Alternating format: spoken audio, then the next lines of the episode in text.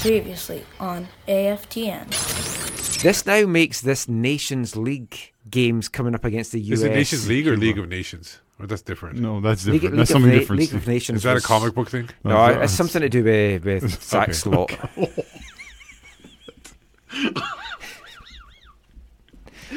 Ancestors. Oh, gotcha. His ancestors. Okay.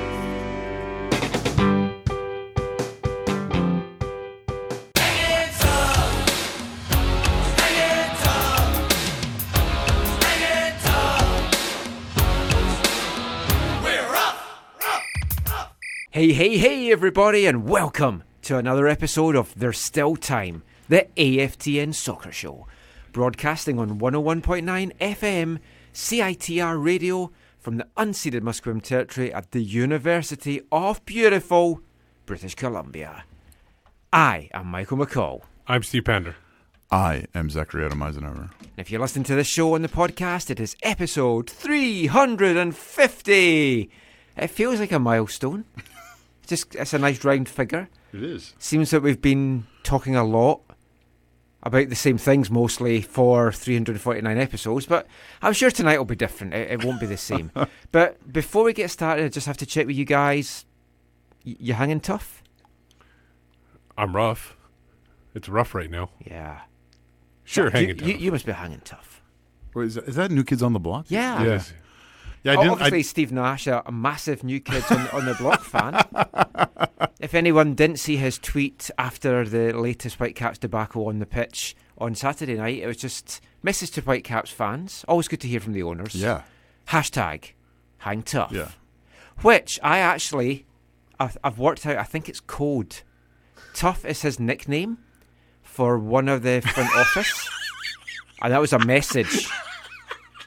Just getting that out there.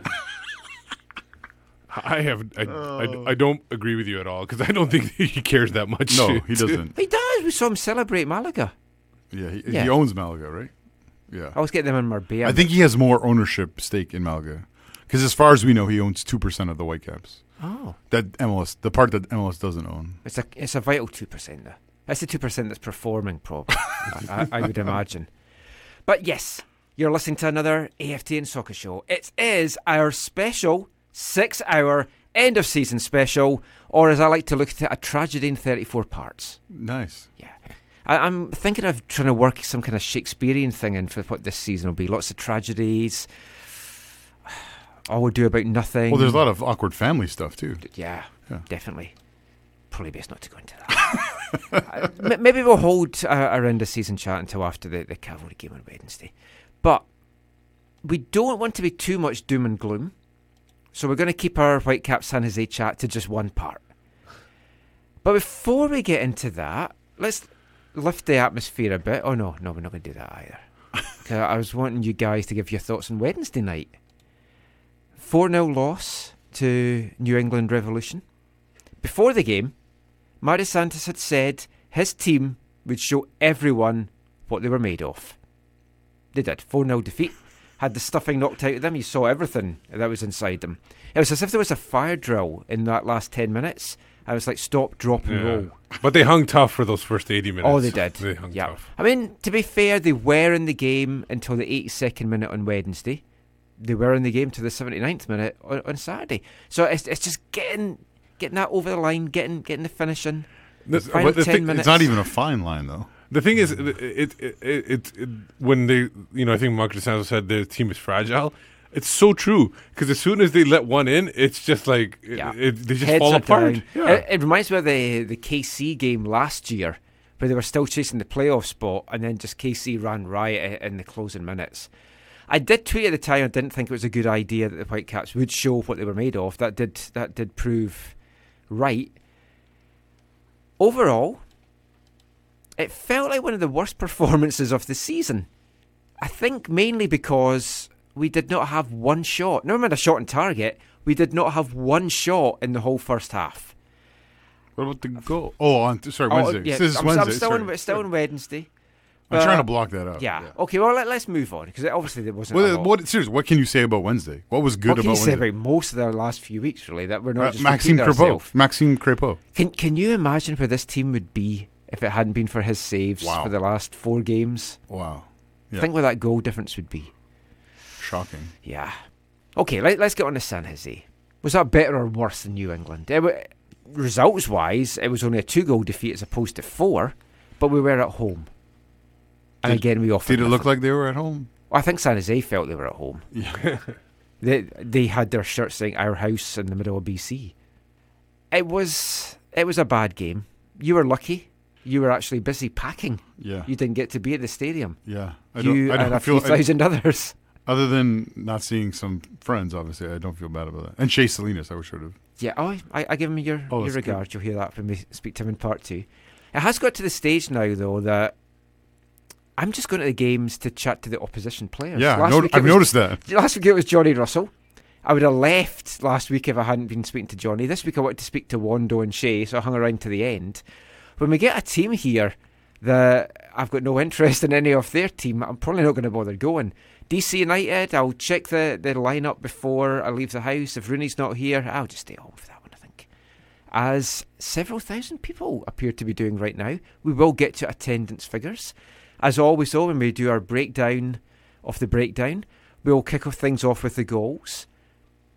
Whitecaps took the lead. Seven minutes in, and I repeat, this is not a drill. The Whitecaps opened the scoring. And as they proved against the LAFC, worst thing they can possibly do take the Yeah. lead, Yeah. especially early. So okay, uh, what pauses can you take? Uh, it was a nice. I mean, uh, Doneil Henry, happy for him. I, I, I like Doneil Henry. Nice finish. Good finish. Uh, uh, lucky because he his header was not great, No, but it kind of played it right down to his feet. and again, this is going to be this is going to be maybe too negative, but it was not from open play. It was a set piece, and it was a very very poorly defended set piece from San Jose, who was missing one of their starting their their captain, right? Their starting center back. I or one of think though captains, it will get classed as open play because there was no assist given Mm, because no. he headed it down. So they're looking at it as second phase. But it's the second phase of it. It's still. I, I know, but I think officially that it will go down. I think as open Really? play. I, I, just I hunch. the ball right to. Oh, Yeah, Anyways, anyway, it, it, yeah. it was from a set piece. It came out of a set piece, um, which is that's maybe not a neither good nor bad um, at this point. But um, is yeah, if you're if the San Jose defending was poor, and uh, you could see from them not having that that starting center back, the kind of their stalwart, uh, that it was just a, it was something that they the Whitecaps exposed to their credit. Oh yeah, I, I want to class it as open play just so I can say that our centre back Doneil Henry has more goals from open play Oh yeah. than our designated player striker. well, no, that's fine. I'm okay Yes, with that. Yeah, I thought you would be. Yeah. But that was pretty much as good as it got.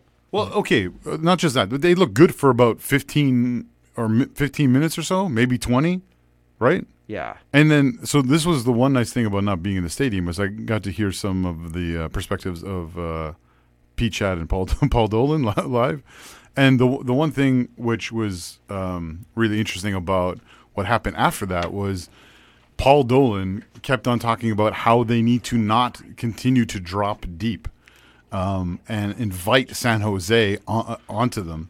And I think at one point in the broadcast, he even said, I'm going to say this for the last time, but the Whitecaps need to really not drop deep because that's what they were doing. And that's what happened. And they kept on. It was like they were, it was like they, they sent an engraved invitation to San Jose to say, come at us, attack us. Um, and and that led to Yeah. led to the opening goal. I mean, the, the goal was as good as it got. For the rest of the match, the Whitecaps didn't trouble Daniel Vega in the in the No. San Jose goal. I think San Jose could have had Suzanne Vega in goals, and they, she that? would she would have had no trouble. Who's that? Singer from the eighties. I said to Caitlin, this this reference may not go down well. She had a big hit with Marlena on the wall. Oh, You okay. remember that? no. Okay, well forget Steve, Marlena. no, Steve's like this. Forget Marlena on the wall. The writing was soon on the wall for the Whitecaps There you go. and it was soon 1 1. Crepeau denied Wondo. The rebound fell to Vako, who buried it, totally unmarked. Watched watched it back. Stephen, a few of us were chatting about this.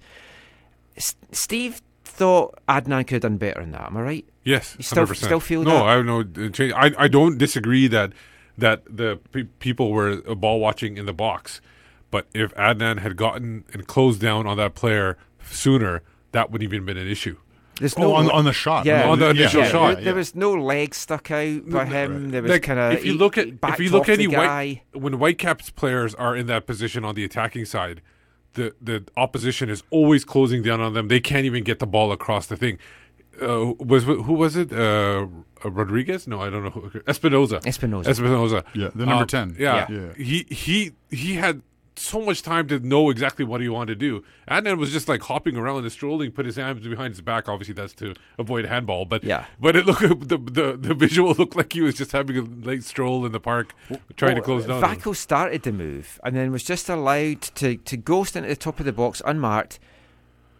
In-beom Hwang just let him go. I made no attempt to try. But it was like a- let him get goal side of him. Big, big fan of it- Frozen. no, Yeah. but, but it was like a big bang bang play because it came off Yeah. Crepeau right to Vako back in the net. That was like very little time to realize. even but even you're 100 percent right. Yeah, even Why- watching it back today though, I think Godoy could have done better Yeah. closing Vako down for the shot. The thing is, uh, post game, DeSanto said that too. He goes, when there's a cross like that, there should be three people, uh, defenders along the line. Obviously, Adnan should be covering the person wide, and there should be one midfielder coming into the box. So they had call it a three plus one in there. And th- that th- he said he he mentioned he didn't mention uh, Hwang by name, but he mentioned that our plus one let the guy get past him.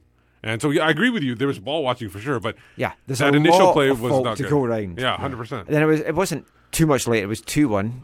Crepeau pulled off the ball off the goal line. Yeah. We were joking. It's like, oh, he's got save of the week and let it go in at the same play. Yeah. It must be a, a first that that's actually happened. But of course, Whitecaps luck. He does something like that and it goes straight No, to one. and, and the thing is, is it, that was essentially uh, cinched it for me that the Whitecaps this year are the Washington Generals of uh, of of the MLS. Like Washington Generals are the team that plays the Harlem Globetrotters and always Oh. loses. So essentially, everything goes wrong whenever th- anything happens. They're like the reverse Harlem Globetrotters. well, yeah, reverse, but that, that's the Washington Generals essentially, Yeah. right? Yeah. I mean, everything about that was just unlucky. It hits the post. You're like, oh, there's a there's a let off, but no, it bounces off the back of Max. Yeah. Then he scoops it brilliantly off the line, but then Wondo's there doing what Wondo does. That's why he's at all time And, leading and, goal and again, not with not, not with anyone really pressuring him or marking him. yes, They initially And- gave the goal yes. to Vako. Yeah. And then, then they changed it to Wondo, and, And they then- also gave the assist to Wondo. So, So he's he- that good. He got the goal and the assist. That got a bit, lot like, of. bit like Doneil Henry. That, look, that I tweeted that out. That that got a lot of play amongst the San Jose fans. I got retweeted a lot by San Jose fans about that. Second half for me, and I watched it again today. I What? still, I Oh my still, God. You did what? Oh, not the whole game. I just oh. watched select moments. I just Oh, want to okay. stress. I still think San Jose should have had a penalty for yes. Doneil Henry oh, handball. oh, we were. Te- I texted you in this. Yeah. Yeah. I, that was an absolute. I, I genuinely have no idea what's going to get given as a handball anymore. no. Yeah, and I'm sure if you weren't moving, you would have texted me too. I'm sorry. Well, no, you were next. You were next to him. I know, I know, just kidding. He told. Bro, yeah. No. And it, Like, it looks a handball. I know it hits off his chest onto his arm, but the hand's moving. yeah. For me, I, I would feel. I, if you're given penalties when a ball is blasted at a guy Yeah. from close range and he can't do anything, you've That- got to yeah. give that as handball. No. And it was reviewed, and there was no handball. Yeah, that's the that's the hard part to understand because I, I would feel terrible for Doneil for give, for getting called for that. But if Yeah. you if you're basing it on what they've been calling this year, Yeah. that's absolutely a handball. And and the, but the thing is, it evened out because the goal that was actually went in should have been called back on a handball. Well, no, well. it shouldn't because I No. watched that again today. No, it was his and chest. It totally is hit chest? his chest. Okay, then it should have been four one. Yeah, Yeah, yeah. So Could have been another Wondo. That's why. I, could have been an ultra clean sheet and an ultra defeat. Is that a new one? I don't know. It was it was rough. first question Just to, to Marc Dos Santos after the match said it was a shambles and a disgrace. I think that was a little bit maybe strong, but hard to argue too much with that. Is that a fair summation? summation? I Did think you say it was a shambles when they were in it up to the 79th minute? No, I think the thing is, if I don't know if they were up to it in the 79th Yeah. minute, I think that's giving it a little bit too much credit. Yes, technically.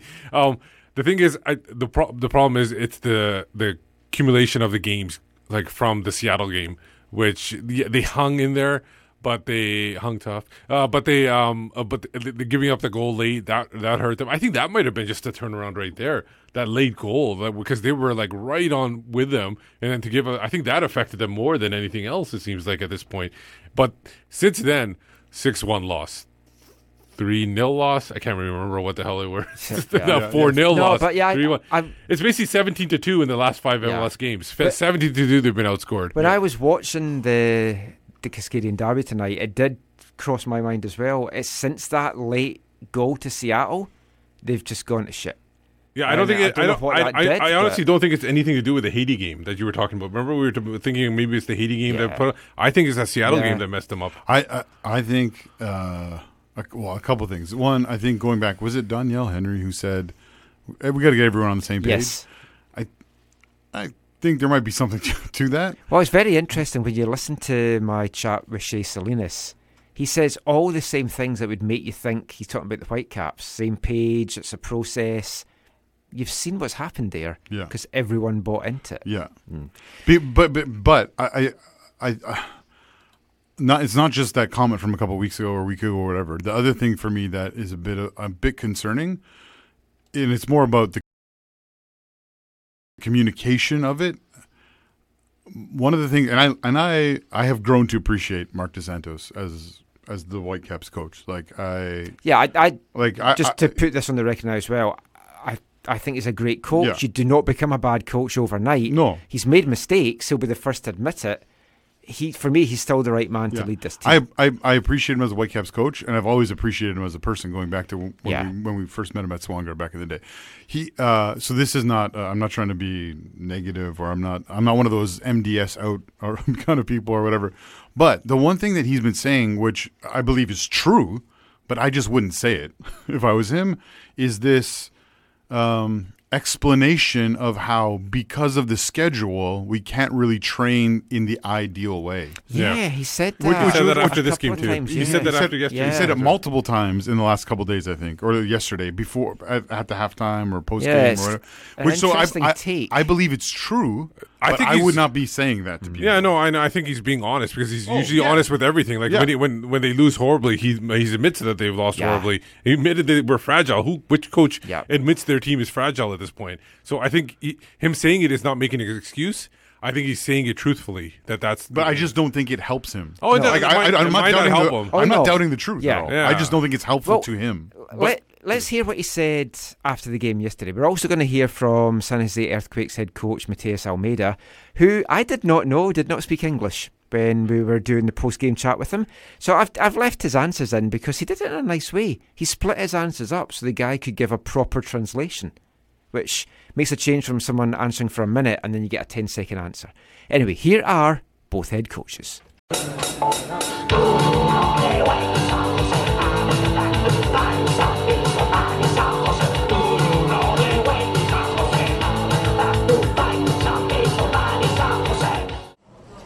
Uh, so Matthias, that sounds like a very happy locker room in there. How how did you see tonight's game? Did well to come back from going down to an early goal. Sí, siempre que uno consigue un triunfo es una posibilidad de festejar, Whenever one is uh, victorious, that's a possibility to celebrate, de disfrutar, enjoy, de alegrarse, become happy, sobre todo por el año pasado que tuvieron ellos que fue realmente difícil. especially considering last year that they had, which is very difficult. El partido lo vi que jugamos eh, bastante bien. I saw this game we played pretty well. Por un momento entramos en dificultad porque estábamos perdiendo 1-0. In certain moments, we got into a bit of trouble. We were down 1-0. Pudimos mantener la calma y empezar a hacer nuestro juego y, y de a poquito fueron llegando los goles. We, we were able to maintain calm, play our game, and then little by little, the goals came. No, es la perseverancia que tiene este grupo. It's just the perseverance that this group has. Está trabajando como una familia. They're working as a family. Esa era la idea y el objetivo desde un primer momento. That was the idea and objective since the first moment. Y le estamos agregando, aparte de la pasión, And apart from the passion, something we're adding el amor por lo que hace cada deportista, is love for each, um, is love for what you do, el respeto al rival respect for your opponent, y la credibilidad en ellos mismos. and credibility in themselves. This, the season didn't start very good for you guys. Four losses to start the year. What is it that has turned this team around? Bueno, sabíamos que iba a ser eh, un proceso, We knew that it was be a process, todos los procesos llevan un tiempo. and every process takes time. Primero teníamos que cambiar una mentalidad, First, we had to change our mentality, después teníamos que instalar un sistema de juego then we had to install a system of play, y una demostración que cada uno de ellos podía hacerlo. and that's a showing that each and every one of them could do it. Por eso acepté este desafío That's why I accepted this challenge cuando tuve posibilidades de ir a otros lugares when I had the possibility to go elsewhere. y elegí a ellos porque los estudié y sabía que podían dar muchísimo más. I chose them because I studied them and I knew they had a lot more to give. So some people say that you might apply for the coach of Ecuador's men's national team. Are you thinking of applying to be coach of Ecuador's men's national team? En realidad no solo sé que lo han dicho, pero no, digamos, mi mente hoy está puesta acá y nadie se ha acercado tampoco a hablarme a mí. In reality, those are just things I've heard. Nobody has approached me, and my mentality is here in this team. we came in well. Important goal um, against a team that men marks all over the field and, and stretches the field a lot.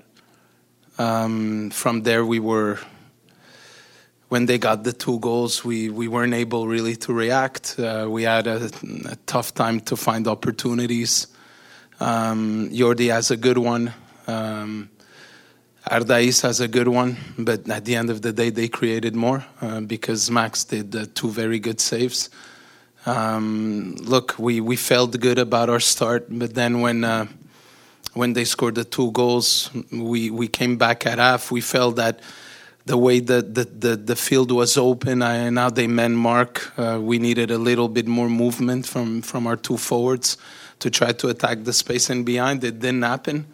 And, um, and at the end of the day, we deserved to lose. Uh, they, they were the better team. tough night tonight, but it's been four games in a row where it's been a tough night. Yeah. And we've heard the same promises and vows of a reaction, you know, to come back and not be as mentally fragile. Yeah. For those people who were booing at the end of the game, walking out, what can you say to them about next game and what they can expect? Yeah, it's difficult to to, to say uh, to say come and you're gonna expect this. You know, of course, that our work as coaches and players is to to to find a reaction, to improve the team, to make it better. Uh, but to say that Wednesday we're gonna be uh, this or that. It's it's it's unpredictable. Now our job is to make sure that we we watch the game again, we see what went wrong, and, and try to react from it. But I think that uh, now, right now, we're in a in a in a bad moment, a really bad moment. Do you feel you got the reaction you wanted from the team in this game? I thought that uh, in the in the locker room before the game, we looked uh, very motivated to play the game, and I felt that in the first 15 minutes we came out and we were um, we were aggressive. We we we got the first goal. I felt good about the start. Then when we concede the two goals, mentally it's it's hard right now for us, uh, and. Uh, to, to get a reaction there, it's it's hard, but it uh, it gives us also a lot of answers for the future. Do you question yourself at all in these tough moments? Always, trust me, I do. I'm um, I'm disappointed at some decisions uh, that I also took, and uh, and I do. But you, it's life. Life, you don't. Uh, you can't dwell on things. You can't stay on things. It it becomes frustrating uh, for you. You have to move on. You have to learn and say, this was good, this was wrong, this was wrong. We have to go and, and to improve it. But again, I think it's a, it's a good moment for our club uh, when it comes to uh, what we faced and, and what we need moving forward as a club. Hi, Mark. Uh, as the MLS season goes on here, is there a certain point you get to where you're more looking forward to building for next year, maybe No. improving on some of the things? Now, now.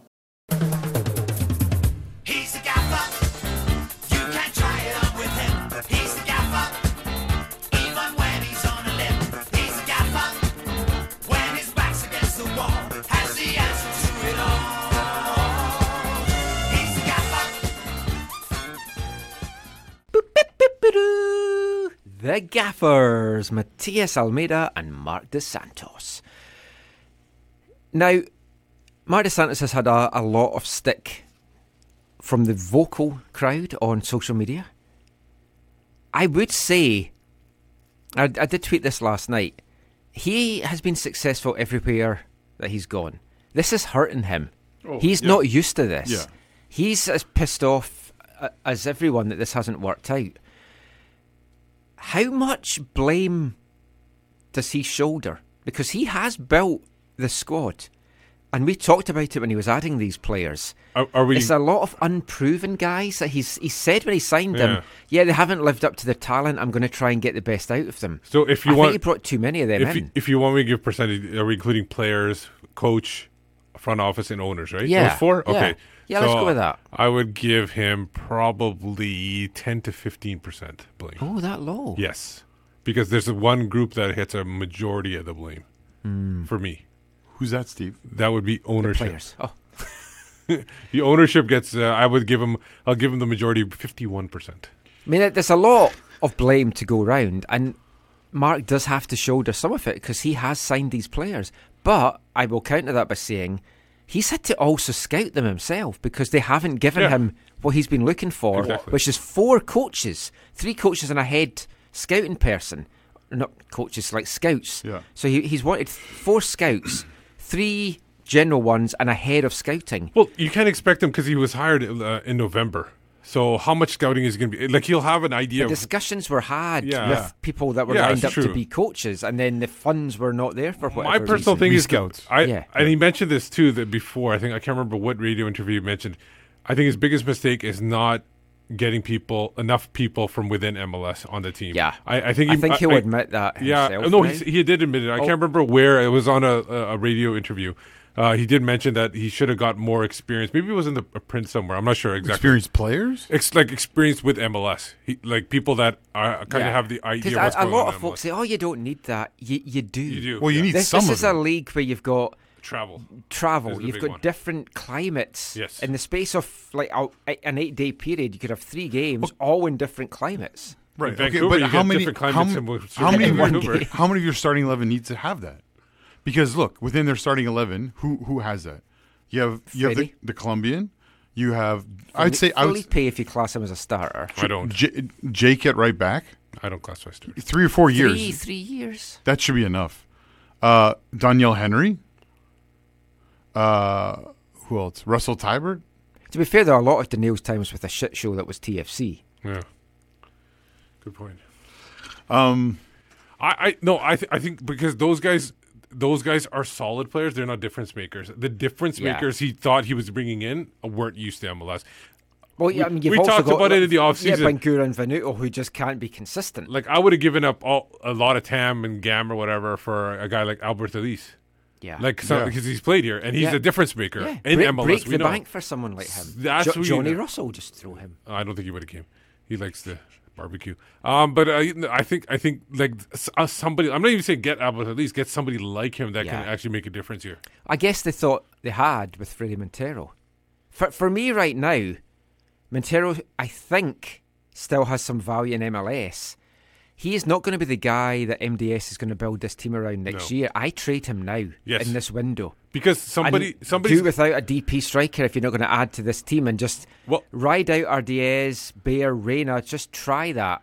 Well, there's another team out there that's probably going to turn him into a TAM player. Yeah. Um, so if they acquire He'll him, do a So- good job yeah. in the right setup. Yeah. And this setup is not suiting him. he's a t- he's a tam. That's because he's a tam player At in this- best, At yeah. best, Yeah. yeah. Yeah. Well, since we're talking about Montero, let, let's just wrap this part up with. Oh wait, I don't get to say where the. Oh, yeah, sorry. Oh yeah.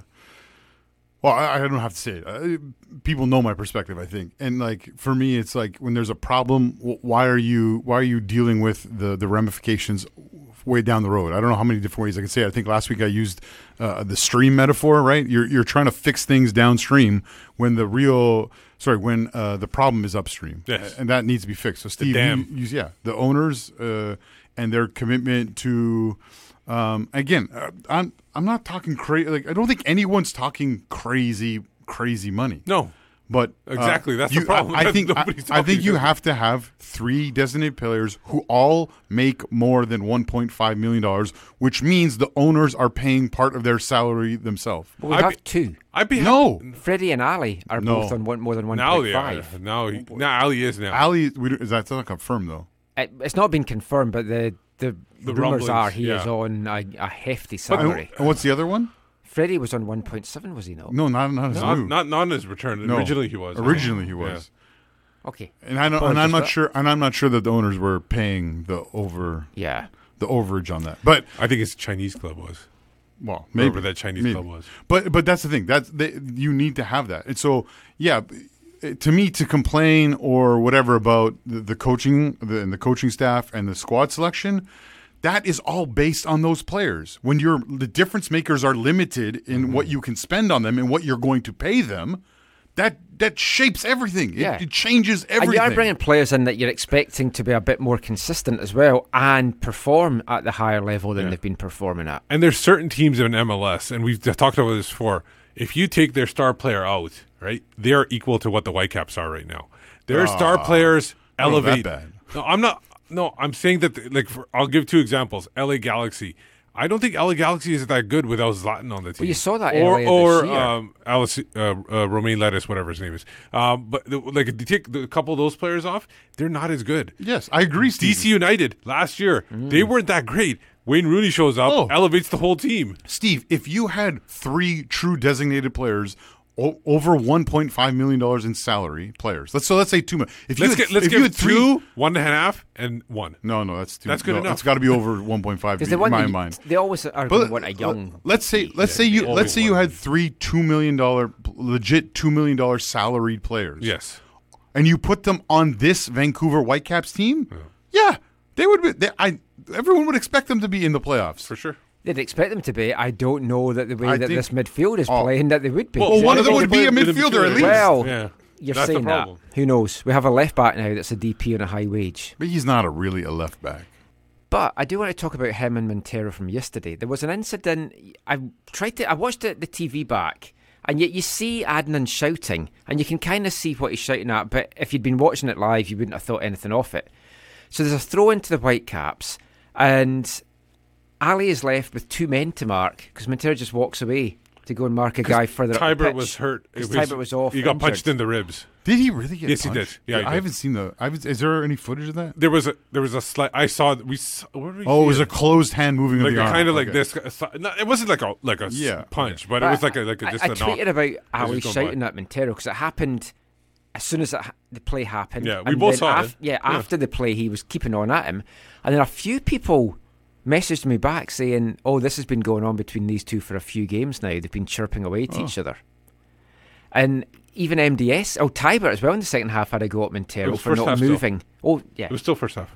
All blurs into one Yeah. for not moving when he was trying to take a corner. And MDS has spoken about how he's needing more energy Yes. and commitment from Fredy. And the thing is, Montero post game uh, on the radio said that it's fine if you want to run around, but if you don't know where you want to run, it's no point of running around. Oh, really? He mentioned that on the radio. So who who are the two players that run around a lot? Adnan and Teibert on the pitch. I I I my feeling is I I think those are veiled shots at those guys. Well, and you could, see, I mean, you could see that that's why Russell was brought into the squad yesterday because uh, from kickoff he was just everywhere. He Yeah. was running, running, running. He was like, "I'm going to prove my worth today." Yeah. Not sure he did, though. But we will be back with some more Whitecaps chat to see if anyone did prove their worth after this. Hi, I'm Marc Dos Santos, and you're listening to the AFTN Soccer Show.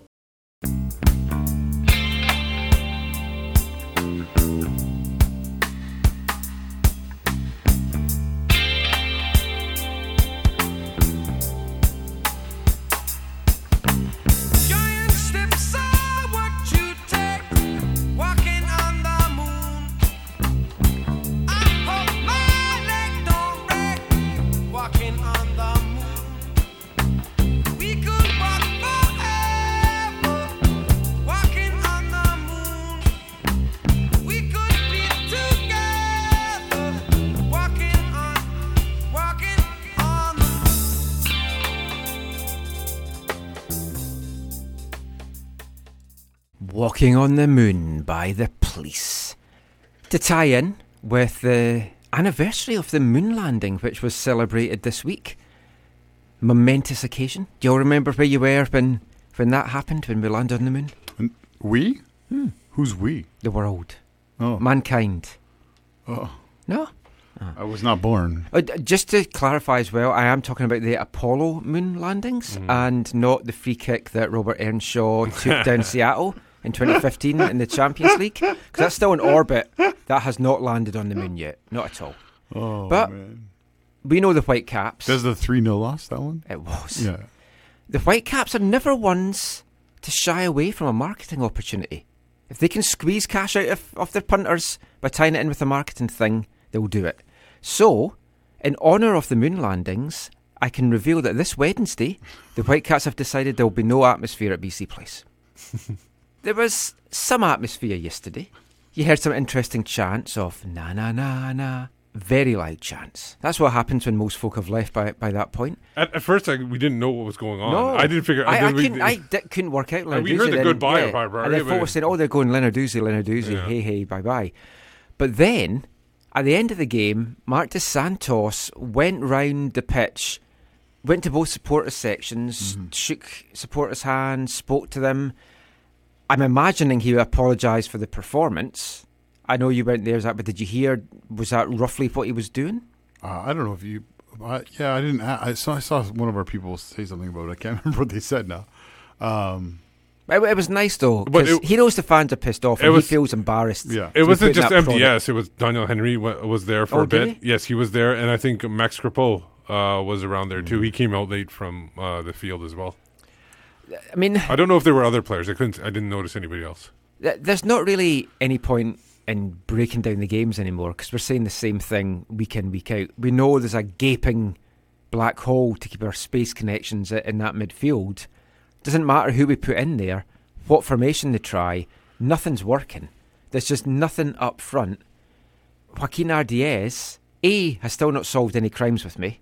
we have not caught one criminal. But I think crime has increased.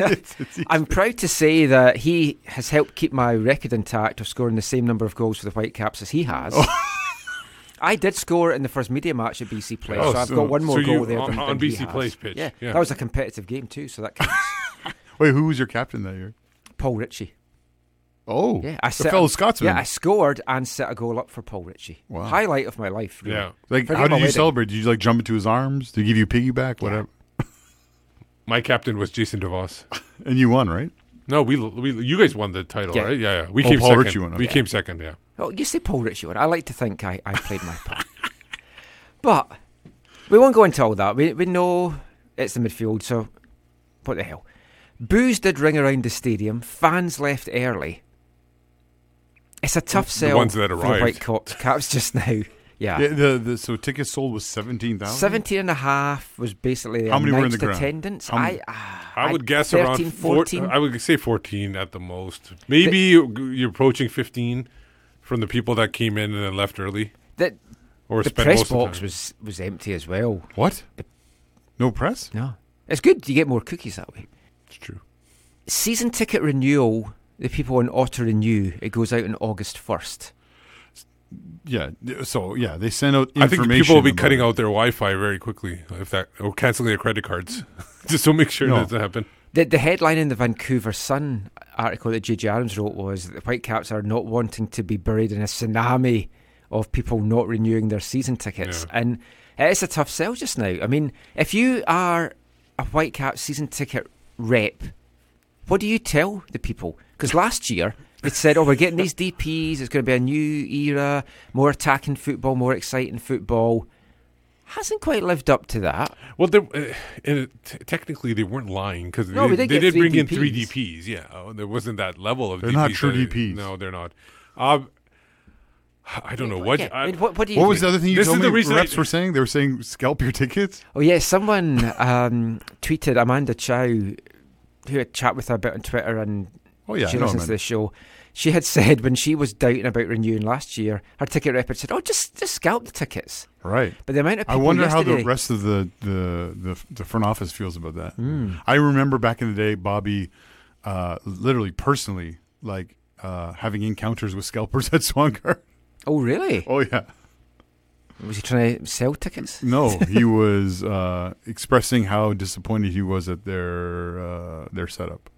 Well, I mean, scalpers are not going to be making much money off the Whitecaps right now because the number of people that have either sent us tweets directly or just tweeting in general to other people that have said they've been trying to give their tickets away to these Yeah. games and they can't even get anyone to take the free tickets. The nice thing is the scalpers are taking a bath, so I like I don't feel I, don't, Oh, I feel good about that. That's always good. The thing is uh, about that too. Like I know a lot of people want to send a message that uh, you know cancel their tickets, and uh, but I think Chris um, had tweeted out that it's not even going to make a difference to the to the owners about nobody showing up to the games because they get so much money f- revenue from the TV deals and stuff like that. And like you're talking about some, And there's always going to be new blood So- coming in as well. And they're not going to be so jaded, they'll hang around for a couple of years. No, they but they will they? No, not not not, not in this. Yeah, maybe- not maybe setup. not as much It's- now. it's- like a team like New England. How many fans have they gotten over the years, and they still are Yeah. spending money on players and everything like that? But it's because they're getting money from, uh, uh, you know, like you said, some and, yeah, and all And the they other have, their issues are their stadiums in a terrible place. And they're Yeah, not willing location-wise. to- to I mean, they, a new they're going to need to get out in the community more. This is, I think I've said it on the show in the past, but the the only language the owners and the front office speak is money, and the only way you can truly That's not express true. I shared an elevator with Jeff Mallett yesterday. We had a great chat about San Francisco Giants. right, yeah, uh, great. And what did he say? He told you, oh yeah, he told MDS to go on a 15, 15 out of seventeen game winning streak. Yeah, just right? like the Giants had. Yeah, yeah. Got off to a bad start yesterday. That's great. That's really motivational for your coach. He was joking. He was there as a Oh. fan yesterday. He wanted to stress he was there as a fan. I said, "Oh, just wait till the first goal goes in," thinking it was going to be San Jose. He said it probably won't get to that. He'll be up and out of his seat. No, but seriously, the only language they speak is money, and Yeah. the only way you can impact them is by affecting their money. Not, I- I- not, not renewing your season a tickets small a small example was a number of years ago when there were some uh, issues between supporters and the front office. Someone of their own volition, pre-game, just tweeted out, "Don't buy anything at the stadium," and we were in the stadium setting up, and people from the Whitecaps front office came to us immediately. They're like, "Who tweeted that? Which one of Oh, you guys? really? Who was it? We want to know." And we're like. Dude, go hunt them down on Twitter yourself. Like it wasn't us. Like we're here setting up and what? Uh, yeah, they Wow. they they highly care. They highly care if you do or say anything that impacts them financially. They care. Why do you think they cared about the walkouts? Because the walkouts were a negative perception for them that leads to them losing money. That's why they ultimately, well, in part, that's why I think they acted. Well, we got a lot of tweets. So many, actually, my Twitter and Steve's as well blew up this weekend. That's the thing, you throw out fun questions and then you get so many replies, we can't even get through them all. But a lot of people were wanting discounts or some incentives to renew. Um, Ryan McLeod, friend of the show, said he's going to spend his season ticket money on a new set of fitted golf irons. So if they can offer him that instead as a free gift, then he'll he'll renew. But I mean, lots of people are wanting discounts, and someone did raise an interesting point. What if they try and put the tickets up? Because they have been frozen for a couple of years. What if the season ticket price increases next year? They're already one of the highest. I know. Like, yeah, if they put them up. Yeah, no. But I mean, other folk are suggesting, like uh, TJR said, maybe get use some of their sponsors, get twenty five percent off ICBC insurance, or all these kind of things. Twenty five percent off ICBC. Or, or That would be start off at ten percent and then increment the more you've had a season ticket holder. Reward loyal season ticket holders. The more you've had a season Bef- ticket, the more. The you only get. issue is that their sponsor is BCAA, and that has nothing to do with ICBC insurance. Before this year, they they uh, struggled Yes. to get sponsors. I can't imagine how hard it will be now. Yeah, I I mean, it's, it's everyone's agreeing it's a really difficult job. Michael Phillips says, if They- I was given made the it a job, difficult yeah, job. I would ensure that performance benefits started after one dozen sales, or you could possibly just take lower deposits, let people pay up for their season tickets, stuff like that. But I mean, there's so many folk because of the auto renew that probably will will renew. But I just want to read this from Mokum Vac G, and then we'll move on. He says the problem with asking that question is the ticket reps. They're decent people, but they're overworked. They're underpaid.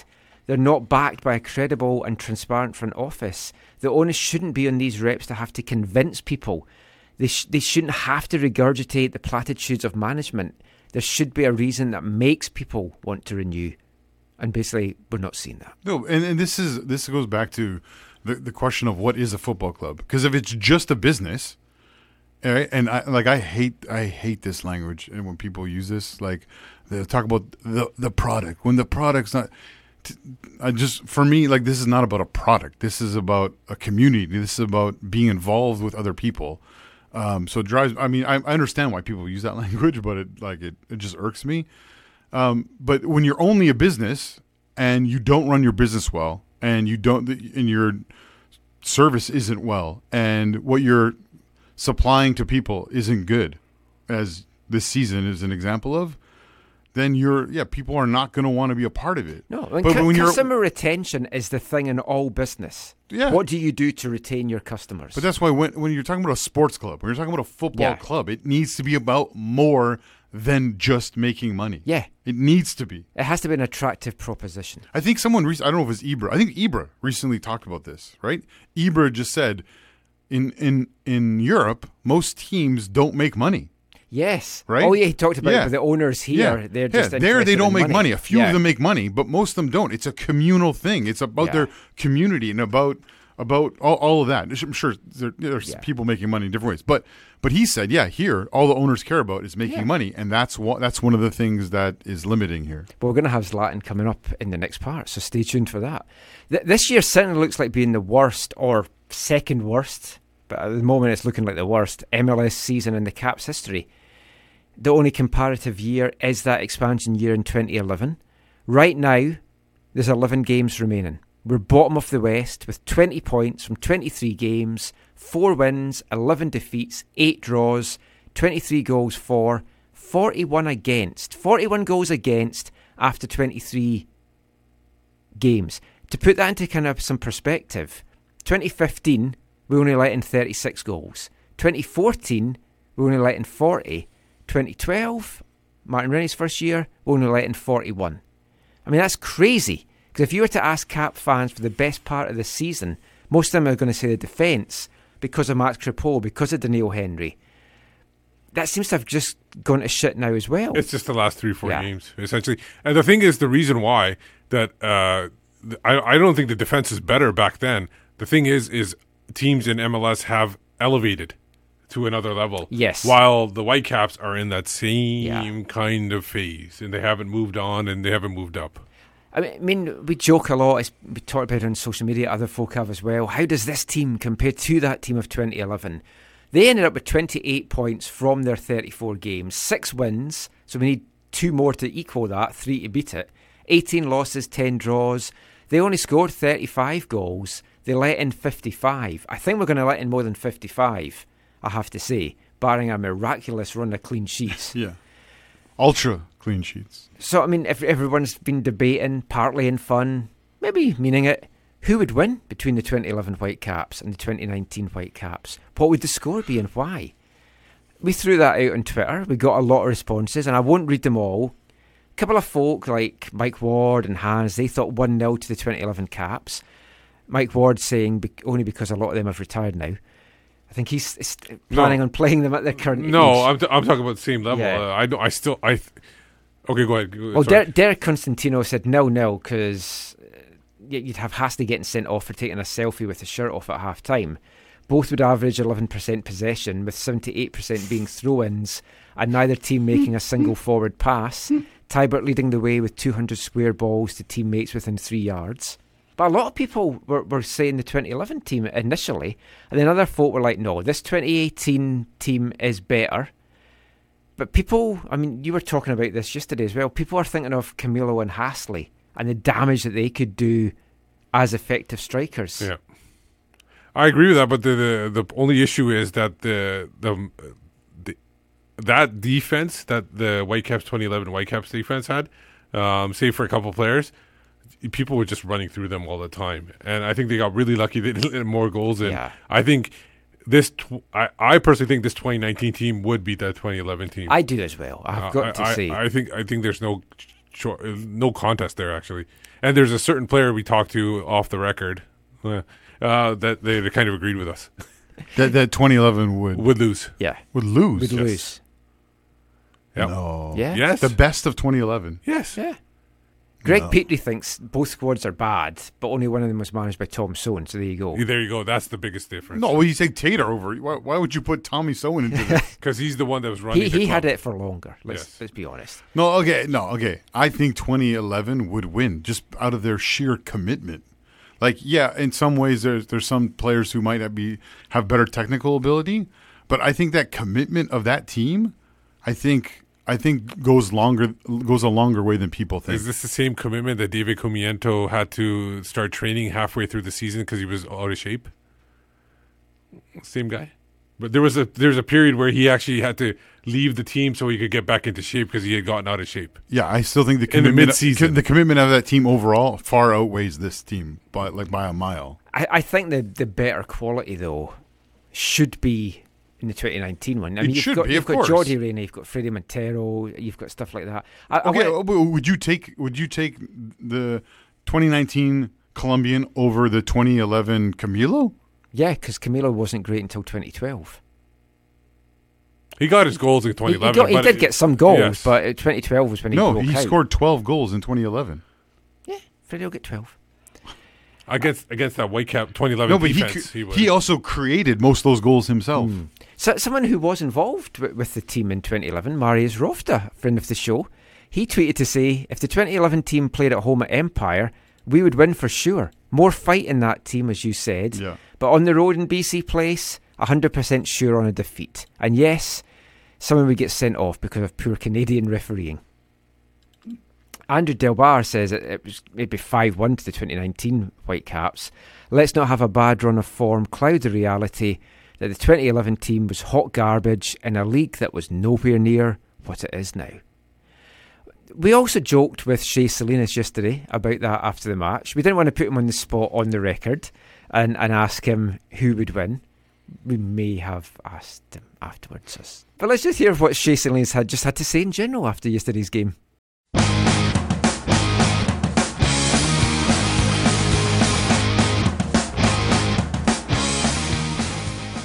So, Shea, back in Vancouver I, again. The, the team, you've been with it for so long, you've struggled when you've come up here before. Tonight, it feels like a whole different earthquake side. Does it feel like that for you? Yeah, absolutely. I think we've struggled in the past a lot of places away, um, but this year we we have a confidence about us that we play the same at home as we do away.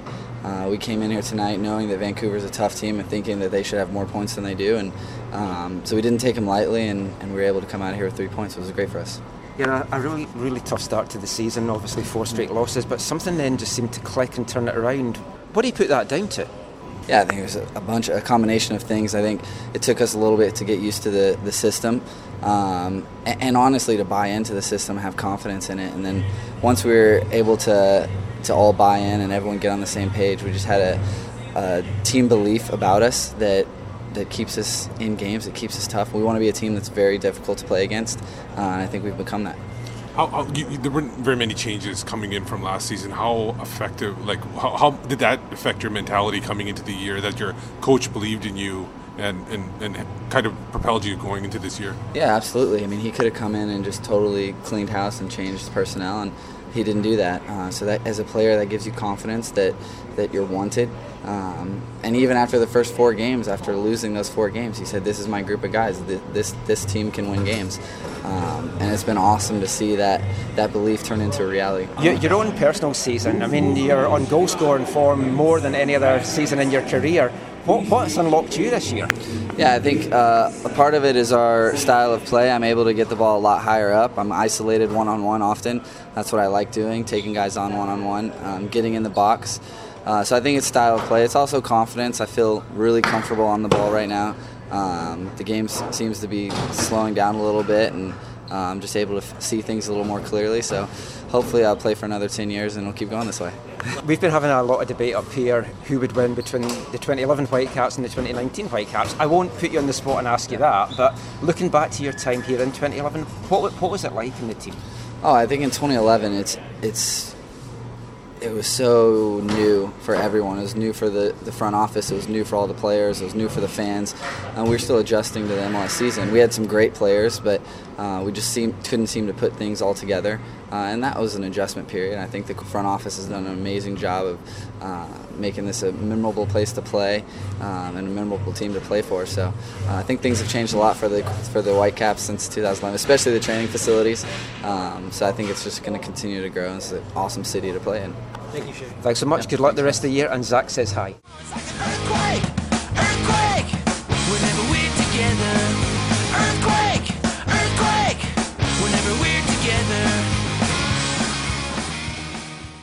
Shea Salinas there.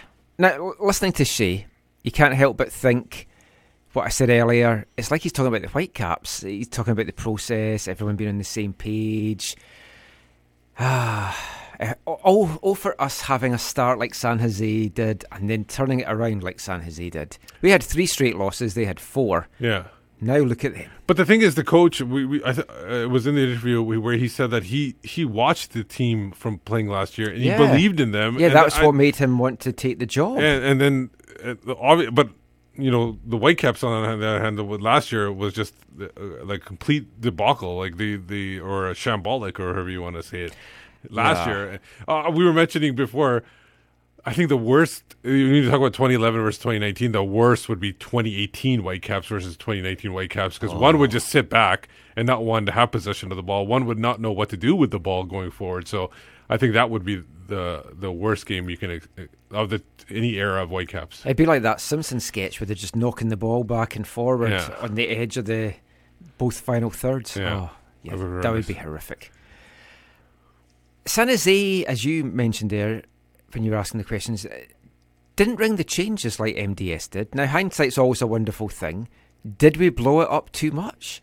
Because it looks like another blow up is on the cards. We've got so many players on loan, and I was questioning whether that was a good idea, but we knew it was always the case if they don't work out, then you can you can end the loan deals. And I don't want to sound like like Donald Trump too much here, but should they all go back to where they came from? Have the loan deals just not worked out? No, I, the only player that I would even consider bringing back that's on loan currently, I think, would be um, uh, Godoy.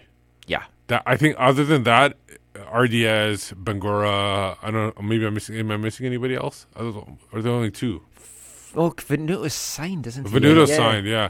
So those two guys can. There's only three people left because Adnan was the other one on loan, and they, they decided to keep him. So I wouldn't. I wouldn't. No, I wouldn't keep anybody, and I would even try to uh, trade off some of the players that they they currently have that's under contract, like we said, Montero and some others. Well- and Felipe, for example. Matt B in YYC's dug out a, a tweet of mine from 21st of July 2018. Robbo saying, What changes need to happen now? We need something. We need an injection of something. We need a reality check within the group, within the club. Fast forward a year, look where we are. Exactly the same position. Is it worth bringing in any new players now? I, I've been thinking about this. MDS has kind of suggested that not to expect anyone. I can see both sides of that because if the playoffs are out the window, what's the point of bringing them in now? But at least you get them to bond with the team now. Yeah. And what you don't want is another situation like Fredy Montero where you maybe sign someone that's been playing in Europe in January and they've been playing in Europe since August and then you're expecting them to play till October with no break. Yeah. So yeah, it's a in year. bomb in bomb same Uh, yeah. situation. Um, I think the best one of the best signings and the reason why he was a very good signing is because he was brought halfway through the year. Kendall Waston. Yep. They brought him early. They knew they were going to bring him in January. This they they worked out a deal where they were able to bring him in early. He played a little bit, got to get, got to know the team, and then next year he was just out and running. He was one of the best defenders in MLS. Yeah. Yeah. So I, I, I don't see have a problem with if they can get somebody in early. And, and why wait? Uh, Yeah, you, you typically pay less for players in July. Yeah. Yeah. Or in the summer transfer Window. And there's so many players that are unattached right now. The, the, the- they're obviously probably negotiating with teams, but they're unattached. Some of those deals are going to fall through. They might be able to pick a player here and there that makes a difference. The the problem is the the MLS transfer window is going to close while the European one is still open. So I then thought the European one closes early this year. It does close a little bit earlier than But usual, but I think it's after this. So free agents are still possible. Free, yeah, of because. MLS roster freeze. uh, It's usually September. Usually September, Yeah. but with the with the playoff change, it might be a little bit earlier. But yeah, Surely as well, MDS is going to use the coming months to blood some young players. We're surely going to see Michael Baldisimo, Simon Colyn, David Norman, who's almost back to, to fitness. Yeah. These guys must be. They gotta get gonna minutes somewhere. You have to look at them in competitive games. This is the perfect chance to do that. Simon, I think he's going uh, to the U17. Well, yeah, he's been away with Canada a Yeah, lot this year, which yeah. hasn't hasn't helped. But No. uh, yeah, I mean, they they've got to. You've got to see if they can play at this level, and this feels like the ideal opportunity now to do it. It hasn't helped with obviously him being absent, but hopefully that he's got some minutes right playing, and so Yeah. hopefully that like yeah he needs to play this year. And they're going to be hungry as hell as uh, well. I mean, Do you have a do you have an update on Dave Dave Norman? Um, yeah, I spoke to him a couple of weeks ago, and he was out of all his plasticast and stuff. Uh, his rehab was going good. Yeah, I saw him possibly a little bit uh, ahead of in the schedule. The initial target date was he would be probably good to go by the end of July, Okay. and the hadn't wanted to rush him back. If he's good to go in August, just get him on the pitch.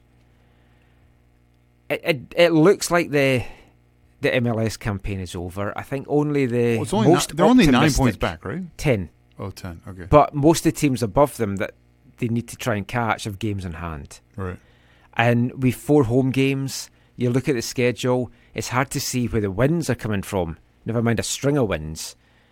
Stranger things have happened. It's been a year it's of good- good surprise show. results all over the place. Very good show. Yeah, I haven't seen it yet. I haven't got Netflix.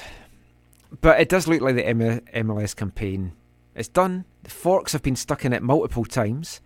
Steve sent out a tweet last Oh, night yeah. with a, a tombstone one? with the Yeah. Whitecaps season on it. And we got a lot of replies from, from that. I'll let Steve do a little bit of chatting. I think he's got this up on the screen. Yeah, it's uh, got over here. Here, um, a lot of memes, so that's not helpful in a radio situation to show I, memes. I know. One of the things I've got coming up as well, I just got lots of gifts Yeah. as re- responses, which doesn't help in the radio. Uh, C Money says uh, had a gif on for, uh, tell them I hate them. Um, Futurama? Yeah, from Futurama, right? Uh, Greg uh, Olison um, tweeted out uh, happy 40th anniversary. Yeah, that's kind of been overshadowed a, a tad this year. Dylan Hall, uh, based on the attendance, it looks like no one is showing up for the funeral. Um, G Man and a couple other people had uh, a hashtag uh, fire Lenarduzzi or Lenarduzzi out. Greg Baxter, Wednesday isn't worth the six dollars for pay per view, and never mind the entire evening. it will be a chance to see history made. Ahmad Niaz, my former boss. Uh, 2011 inaugural season all over again. Uh, Mike Ward, uh, he tweeted out a picture. Our expectations were for you were low, but holy. Brad McMahon, um, uh, forgotten but not gone. Uh, Freddie Pina, rest I in like pe- that. That's one of my favorites. uh, uh, uh, Freddie Pina said, uh, "Rest in pieces." Um, Man uh, Bagari, 2019 's Whitecap season tombstones are now available. Are all are on or pick yours up now with the bell box. A special tailgate price of three dollars off. See, never miss a marketing opportunity. It's great. Jake McGrail says, "Ending the decade the same way we started it." Um, Chris, uh, where was it at uh, Decoria? Uh, it's it's effing embarrassing. Uh, we could say it at once. We can't say it twice. Uh, Spencer Larson. Okay, I put up. Okay, you just put okay, and in brackets he puts. I put as much effort into the quote as the Whitecaps did it for the season. Uh, John, unlike the stadium, we own the gravesite, uh, so we can splurge on a bit more on the tombstone. Uh, Ryan McLeod, uh, 2019, the year the bubble burst. Uh, I'm not sure about that. I, don't, I think they're gonna, it's still going to survive this. Dental Damnation, once picked by Michael to be the dark horse scoring machine, Ardaiz, we hardly knew ye. Uh, Peter Zimmerman, uh, even the shovels are buried. uh, Johnny Monster, um, Whitecaps FC leadership strategy. You can hit rock. You can't hit rock bottom if you're always sinking to new lows. um, MC M3C 180. It just had a shrug emoji. Uh, Daniel Pulvers. Uh, the kits were pretty sweet though. Yeah. That's been one of Ryan the highlights of the season. Ryan Whittle, 86er jerseys on sale now. That was the final one. Well, since Steve was reading out pictures and memes there, and we're a ve- very visual radio show, I brought a prop along, which I, I feel adequately sums up the Whitecaps in 2019. And th- this is genuine. It is. I've been wearing this over the last couple of weeks, washed, just to, to mention, which is kind of why it's in the state. It's a pair of Whitecaps shorts. And if you look, one of the things has already gone off one side of it, There's another one loose.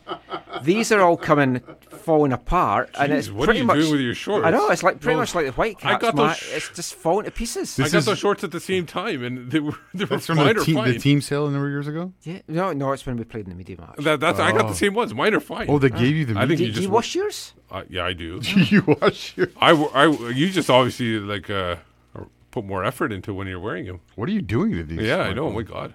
Well, I just bought a new video camera. Oh, okay, gotcha. Anyway, moving on. We'll be back with some more chat after this. Hi, I'm Doneil Henry, and you are listening to AFTN.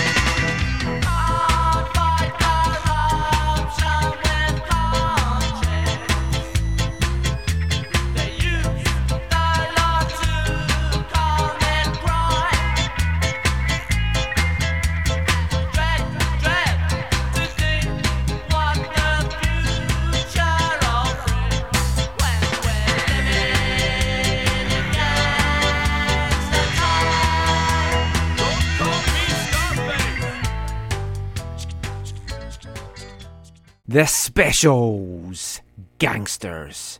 Don't know about you two, but I dread to think what the future will bring, especially on the pitch from a Whitecaps perspective. You are listening to the AFTN Soccer Show on CITR Radio 101.9 FM. That was the specials' debut single from 1979. Historic first ever single released on the two tone record label. It was a double A side with the Selecter. Went on to reach number six in the UK charts in 1979. Originally released on May 4th in limited numbers before getting a full release in July 40 years ago, and it entered the charts 40 years ago this week. Specials still going strong, just saw them a couple of weeks ago at the Commodore. New album out. If you haven't got that yet, check it out. Still a fantastic band. Regular listeners will know we've been playing music from 1979 just to tie in with the, the Whitecaps Soccer Bowl win 40 years ago. Number one UK album for this week was the fantastic dystopian themed science fiction album Replicas by Tubeway Army. We've played a song, my, one of my all time favourite songs, of Friends Electric, from that album. And to kick off part four, we actually have a, another one of my favourite songs from that album. Number one song in Canada this week, 40 years ago, was still We Are Family by Sister Sledge for the second of two weeks at number one. The number one album was Bad Girls by Donna Summer, as it was in the US, where the title track was also the number one single. No really big movies released 40 years ago this week. Well, you got to understand that back in '79, it wasn't like now where um, there was a movie every Mm. weekend because the people they weren't making as many movies as they do now. 35 years ago, though, uh, a couple uh, Never-Ending Story, which I really liked. Oh, yes, that's A one of good one. Caitlin's favourites. And also, Revenge of the Nerds came out 35 years ago Oh. to, this weekend. Never ending story. Oh. Have you? Uh, Zach woke up from his I know, phone. I was like- Zach just suddenly got So up there. I don't. s- I don't want to spoil anything. Um, but there's a. Yeah, I'll tell you that you got. There's something you got to watch. Oh. that you're not watching that I mentioned earlier. Okay, thanks for that.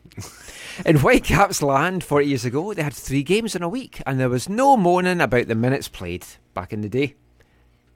Players just got out, played Yeah, in pitches, they- all- really crappy pitches. They all really liked each other. Got Yeah, along oh, really ev- well. Everyone did. No one disliked anyone. July 15th, they headed to take on the mighty Cosmos in New York, beat them 4 2 in front of over 48,000 fans. a fans. foreshadowing. Big Bobby got one of the goals for the Whitecaps. Who? Big Bobby. Who's that? Lenarduzzi. Oh, I couldn't. Yeah, Bobby. I was Bobby. Like, I thought maybe there was like a South American in this. one. Love their Bobby. They followed that up with a 2 1 midweek loss at Washington Diplomats before returning home to see off Toronto 3 0 at Empire. And that was 1979.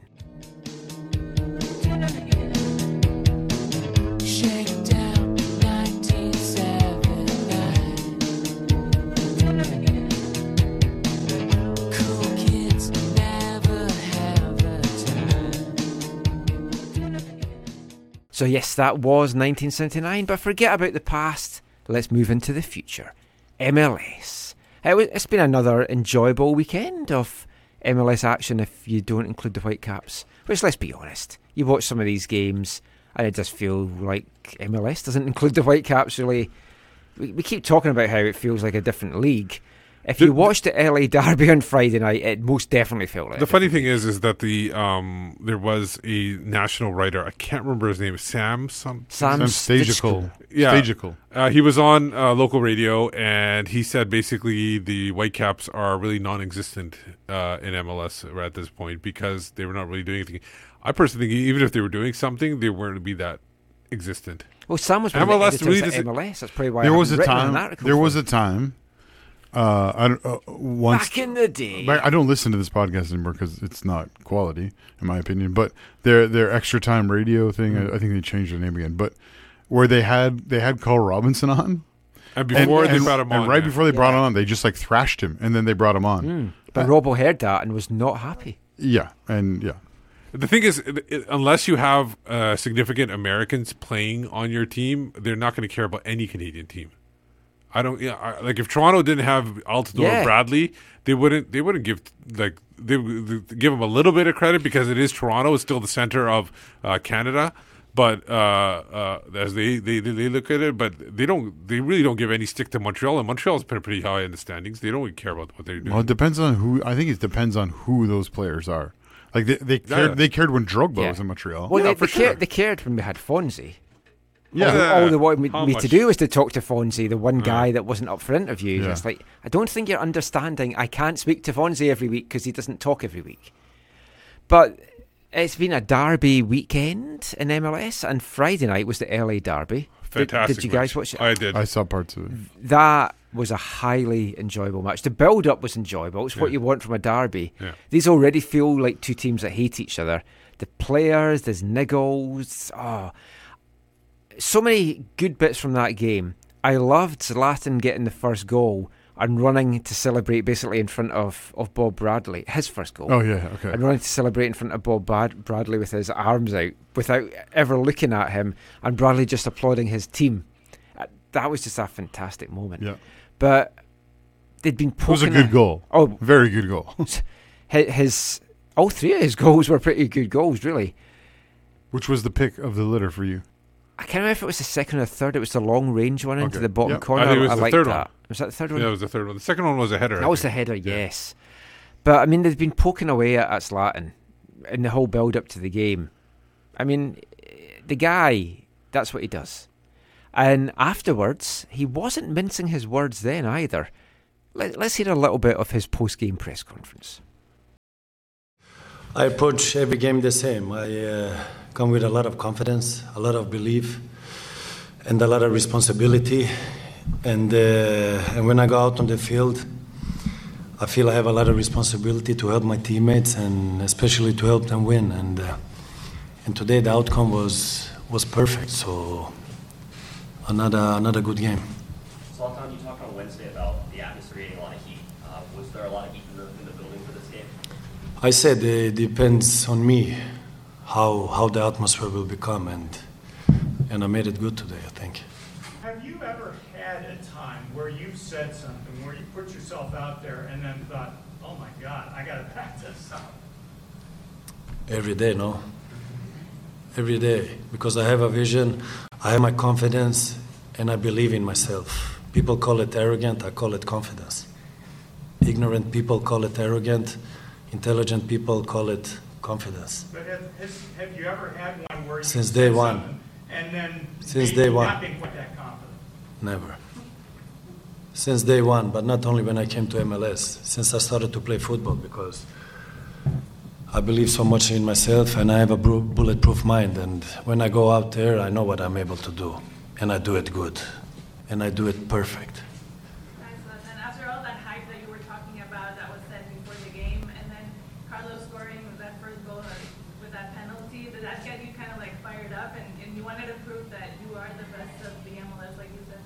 please do, do not offend me. I don't need to prove nothing, even if I don't score the goals today. And uh, I have a lot of respect for Vela. It's, he, he's a good player, but you did one mistake. You compare him with me. That was your biggest mistake. That was quality. I just had to put that in because Oh, quality answers. I love the guy. He backs up. He he walks the walk. He talks the talk, and he backs it all up. That's the thing. It's like he is a fantastic player. They put a graphic up during the game comparing him and Vela. He's won 11 major trophies to Vela's zero. Yeah, exactly. In his career, and it's like he said some things in the build up to the game that a lot of people in the states took offence at, saying because he was being disrespectful to MLS, Yeah. basically saying comparing that he's a Ferrari and he's playing with Fiat. And that when he came to, to the Galaxy, he's used to having players on his level or near his level, and he just hasn't had that here. And Which is just like a statement of fact. yeah, it's true. So many folk took offence by it. The truth hurts. Yeah. Now, I'm, I'm not someone that just shits all over MLS as well, because I do feel we are a, a good quality league at, at the top. Maybe take the Whitecaps out of it. But when you're watching some of these teams, it isn't a retiral league. There's some quality young players here. There's some really good South American players here. Yeah. And it is a good league, but you cannot compare it with the top leagues in Europe, No. the South American teams, anything like the that. The thing is, pre-game they were asking him, "Oh, uh, they, they were trying to say, oh, who's like Carlos Vela is having a fantastic year, like, like he's he the best player in MLS." And, and I don't, I, I'm, I'm paraphrasing a lot. Ibrahimovic basically said, "How old is Vela? He's uh, 29 or 30. When I was, he goes, when I was 29 and 30, I was in Europe." I was dominating Europe. He's in MLS. That- and I think that's where Yeah. a lot of people got offended too at that part. yeah, because some, but someone, it was 100% someone retweeted that going, "Well, where are you now?" And it's like, yeah, he's, 37. Yeah, And he's and he's still And dominating. he's won 11 trophies. Yeah, It, it's crazy how defensive people are in the states about about MLS. Well, because they have this mentality of we are the best Yeah. that there is. Yeah. well, because they have every other sport, they are the best, and they, they can't handle the fact that there's one sport that they don't have the best What league about in. what about ice hockey? I heard, are they the Uh, best? well, no, they, have they're they're playing in the best that. league. Oh, the best league yeah, is in, every based out of That's North why the World Series only involves American teams. Yeah, the world's- But it's Zlatan's comments about Ferrari and Fiat. It got got me thinking. You did Yeah, it's like, uh, what kind of car would the Whitecaps be, or certain Whitecaps players? more visuals for the show. Yes, And, a lot of lot of gifts on this yes. one. The the obvious answer is a car wreck or a burning tire fire of a car, but we, we wanted to steer clear of that. We did get a lot of responses, and so many of them they were hilarious, but they were YouTube videos. YouTube videos, gifs, memes, which is not great for reading out on the radio. We need to get pulled off at half time and more. But as I say, I have got a video camera now, so my dream of being pulled off on video is coming soon. We'll leave it at that. Yes. Oh man. So the uh, responses, go for it. Okay, well, uh, Greg Petrie, first of all, said, Look, now's not the time, right time to buy a new car. You get a much better deal near the end of the year when dealerships are clearing out old stock, so just be patient and wait. We haven't had time to pick up a consumer report yet either. Thanks for that, Greg. Lots of people had images of clown cars. Yes, Glass City, Johnny Monster. Johnny Monster said a clown car that stopped being funny in 2011. Russell Beresford just had Mr. Bean on top of his Mini. Yeah. Um, lots of people mentioned a Trabant, which I didn't. I don't know what that is, but I guess it's a really crappy old car. I don't know, I'm not sure. Ah. I, I immediately thought of things like Skoda and Lada, which were the Eastern European. Oh, well, uh, I think uh, the Penguin. Um, oh, I can't remember. Uh, uh, the, the Oh, J- oh, Stefan. Stefan Eric, yeah, he he he mentioned the Russian Lo- uh, Lada. Ryan McLeod said Geo, a budget brand of vehicle that lasted about eight years before ownership threw in the towel. Feels similar to the Whitecaps' eight-year run in MLS.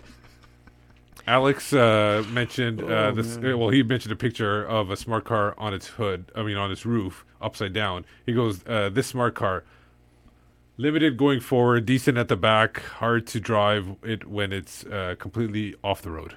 Michael Nicholas says the Whitecaps are at best a Pinto, Chevette, Gremlin, or a Yugo. I've heard of something. Not a car person. This is probably the wrong thing for me to have tweeted out. Adam H said a Pontiac Fiero. Because you guys have different cars over here as well. Because we have so many that. Vauxhalls, and I was like, "You've no yeah. Vauxhall here." I drove a lovely Peugeot. I drove a lovely Peugeot in the UK, but you don't have them over here either. No, my favorite, my favorite car reference is Nick Nick Hornby's when he compared, um, was it like the England national team versus the Brazil national team from I think it was a Vauxhall to a uh, like a Bentley or a Rolls Rolls Royce or something like that. I want to read these two tweets from Adam H, who says the Pontiac Fiero. The Pontiac Fiero was an instant hit due to its styling and mid-engined layout. However, eventually garnered a negative reputation due to its poor performance, many reliability issues, and a highly publicised recall due to engine fires. GM's penchant for doing things on the cheap ruined what could have been a great car. The mid-engine Fiero looked great and instantly became one of the sensations of the 1984 model year, until people realised those sexy, dent-resistant body panels hid Chevette running gear. Uh, There's Ri- more about that. He he seems to be a big fan of that. Richard Howes uh, said a tuk tuk, which I had to look up. It's actually one of those auto rickshaws that you Yeah. see in India a lot. Uh, I, I've seen a Oh. lot of. Yeah, it's uh, lots and lots of pictures Ste- of Stephen. Emery uh, uh, uh, showed like a, one of those um, uh, those kind of carts that uh, well, it came from Austin Powers movie where he got stuck in the hallway sideways. Oh, Do you remember that scene? Yeah. Uh, it's hard to describe on the radio. It's like a factory, Yes. like uh, almost like a Glass golf City, cart. obviously another clown car. Um, Talasker uh, should, just showed one from uh, one of your British shows of a car. Yeah, looks Reliant Robin from Only Fools and Horses, which is a three vehicle thing that was made of fiberglass.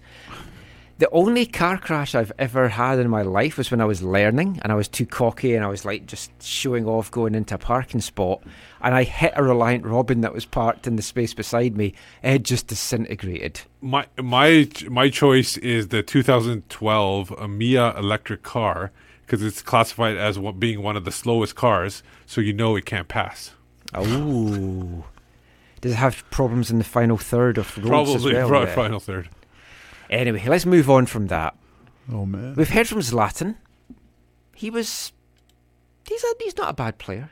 He's maybe not going to go down as an all-time great in MLS because he's not going to be here for long, but he's an all-time great in general.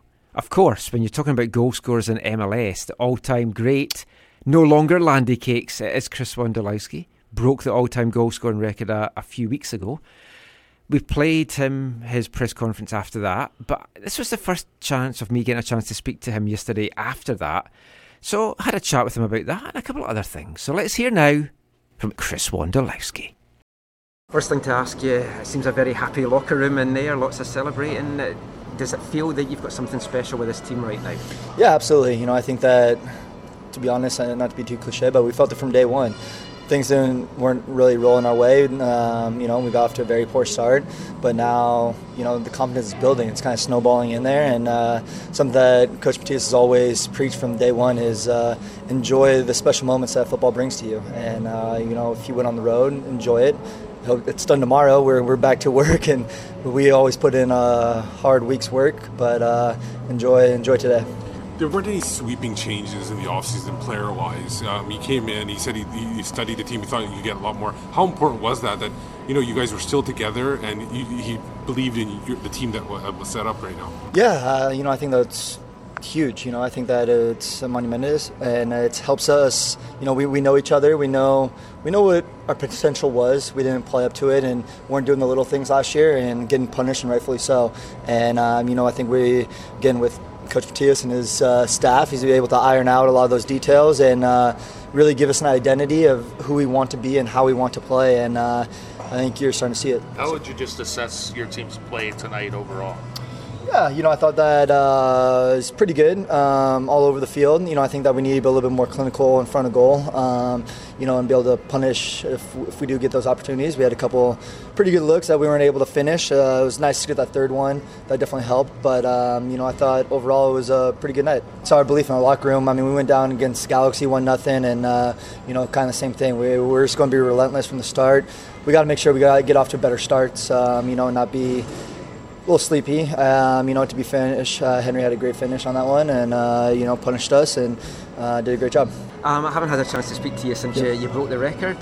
Does it seem so long ago now that you broke that, or do you still look back at that? Do you watch the, the goals back? Um, you know, it's uh, it's kind of funny. It's still like sinking in. Um, you know, it, it's one of those things where I think it's gonna be more of when I'm done and get to look back on it and uh, tell my daughters and uh, grandkids that uh, about it, and uh, that's when it's gonna really be special. Uh, right now I'm just enjoying playing right now. It's uh, it's a fun locker room, as you guys kind of hear. It's we, we definitely enjoy it, enjoy ourselves, and uh, have a lot of fun right now. And um, I know, I think that kind of see it with myself and uh, with the other guys. It, it's translated into our play as well. Long live the king. Yeah, Chris Wondolowski there. I, I've all got to say, like every time I've spoken to Wondo, he has been fantastic to speak to. He's always happy to chat. He's all, he always gives good answers, and he's he's a guy that's been fantastic for the league. And it's going to be interesting to see if he packs it in at the end of this season, or if he feels that he's got a little bit more left in his tank. One of the other questions I wanted to ask him, but the San Jose PR person, everyone we got after they kept us waiting for 35 minutes, we were only allowed five questions with each person. So I had to pick and choose what we what we could actually ask them. So you found San Jose's weak link. Yeah. But elsewhere around MLS West, we'll just quickly rattle through this. Houston took apart TFC, who looked absolutely man. terrible. Yeah. Vanney said the defending was ridiculous, just killer, completely inexcusable, and like the Keystone Cops. Which reminded me of when, back in my fanzine days, we had two goalkeepers who were both equally dreadful at East Fife, and I did a, a cartoon thing about the Keystone Keepers. And then forgot I had that cartoon in the issue that I was then selling the players at a pre-season game. and then obviously the players find it and they're saying to the goalkeepers, "Hey, look at this! He's got you in the cartoon." And it's like, "Oh shit!" How did that? How did that conversation? Oh, we go? laughed. It was oh, just just a bit of fun. I'm just leaving now. Sporting KC's resurgent cut short. That was a shocking Yeah, re- two 0 home loss to Dallas. A couple of shocking ones. That's a surprise. Badji and Ferreira got goals either side of half time for Dallas. Colorado took a six minute lead at home to So hopeful. NYCFC. So hopeful. Where's is Kei injured? What's the deal? I don't know. he wasn't in the 18. Hmm. They lost 2 1 in the end. Not helped by the goal scorer Sebastian Anderson being sent off for a lunging tackle. It wasn't great. No. New York City had 78 possession on the road. It's like incredible. I think Tim was Tim Howard taken out of the game too. Yes, He got yes, injured at just halftime. before half time. And he came off at the half, Yeah, right? he got pulled off before half time. Yeah. Oh, was it before? Yeah. Oh, I thought it was at the half. St- stoppage, a minute into stoppage Okay. time. Rapids were outshot 29 to 8 at home. They still managed 8, though. It's more than the Whitecaps would probably have done.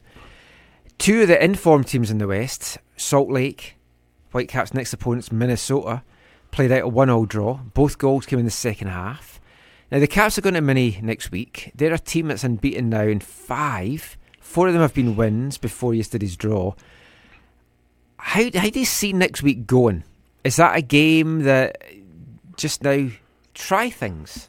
Yeah, I mean, Minnesota's goal in that game came from their different maker, Quintero again, with a header Hmm. of all things. The dude's like really, really And a guy who small. was they didn't pay that much for. Yeah. Zlatan, I didn't include that in the audio that we played of him, was going on about, I never scored headers before I came to MLS. Now I'm scoring headers all the time.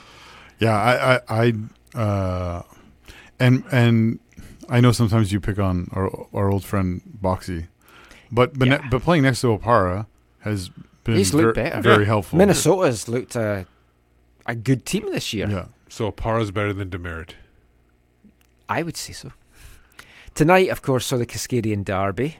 But I don't know if you guys got a chance to see it before it, the yeah. show. That was another. Well, this was an enjoyable Cascadian Derby, unlike the three boring games the Yes. Whitecaps have played against Cascadian teams this year.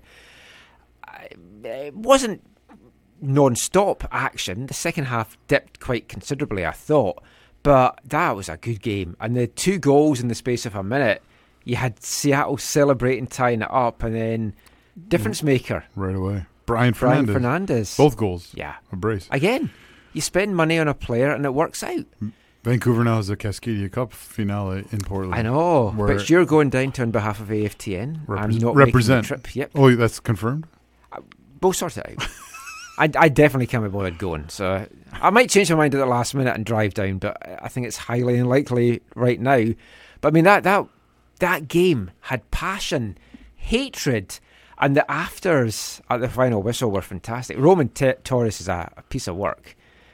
Oh, yeah, after, yeah, there was yeah, there was a few little boots left in in the closing minutes and stuff as well. It was into the hundred and first minute by the time that it ended up finishing Some as well. excellent Canadian officiating. Oh, also some fantastic time wasting in stoppage time when the board went up for a Portland substitute. And oh, sorry, we've got the wrong number up. Yeah. Oh no, so this is the wrong number as well. Wait a minute. Oh yeah, this is the right number this time. Three different numbers they put up. That that was quality. Drew I Fischer was that. officiating, and there were Yeah, some tackles. He that, he lost yeah, that game. There were some tackles where you're just like, how can you not? How can you give nothing for that? Yeah. But the standings after this weekend in the West see the Caps still firmly rooted at the bottom, level on points with Colorado, but worse off in every other category that would be a tiebreaker against them. Plus, the Rapids have two games in hand on the Whitecaps, as a lot of teams do that's above them right now. Ten points off the playoff places. Ah, don't really need to look at that anymore. Feels like we're cut adrift with no lifeboats or view of land. Remember Paul Barber made that infamously hilarious comment that the Whitecaps would be a top 25 club in the world? I don't even think we're top 25 in MLS right now, and there's only 24 teams in the league. Yeah. That's how bad it is. That's how bad it got. Yeah. Well, think of the draft picks we're going to get. It's going to be great. And don't forget the don't forget the ta- GAM and TAM. Oh, yeah, we'll get be more of fantastic. that too. 'cause Won't we're take much to turn this team around. It's going to be an exciting run in for every other team, ex- not us. Let's see if we can make a difference or if anyone's going to care in Vancouver about it. We'll cover it anyway, and we'll be back with some Canadian Championship chat after this. Hi, I'm Johnny Russell, and you're listening to the AFTN Soccer Show.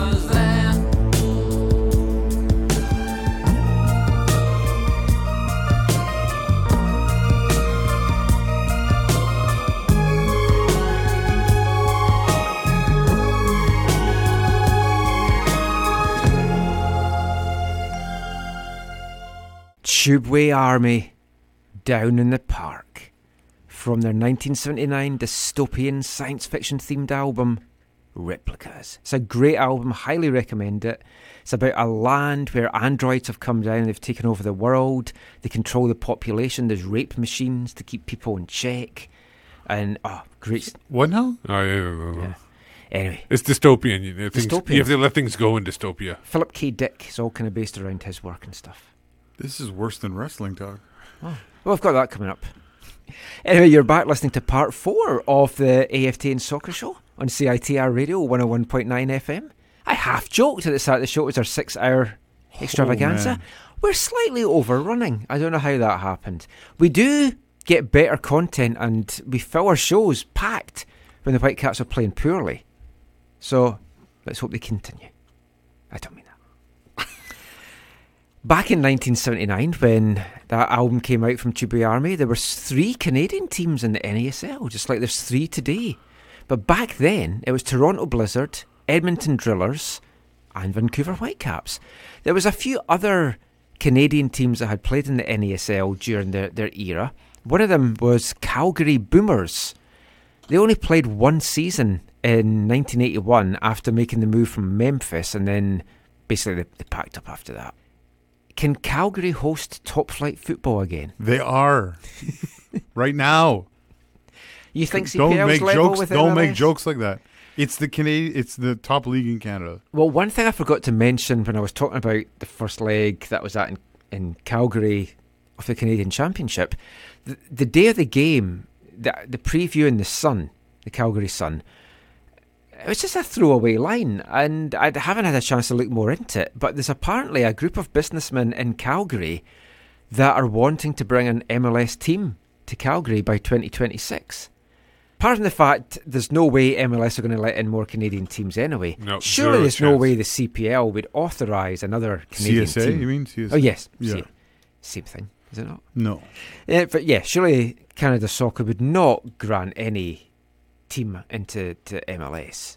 No, Th- no, th- there's no chance. And the, like you said, the first place, MLS is. is- I think they would rather have less Canadian teams at this point than because there's more money for them to make it if there was in, in teams in America. I, I also genuinely I'm not sure that there's an appetite in the city that would support an MLS team in the numbers it would need.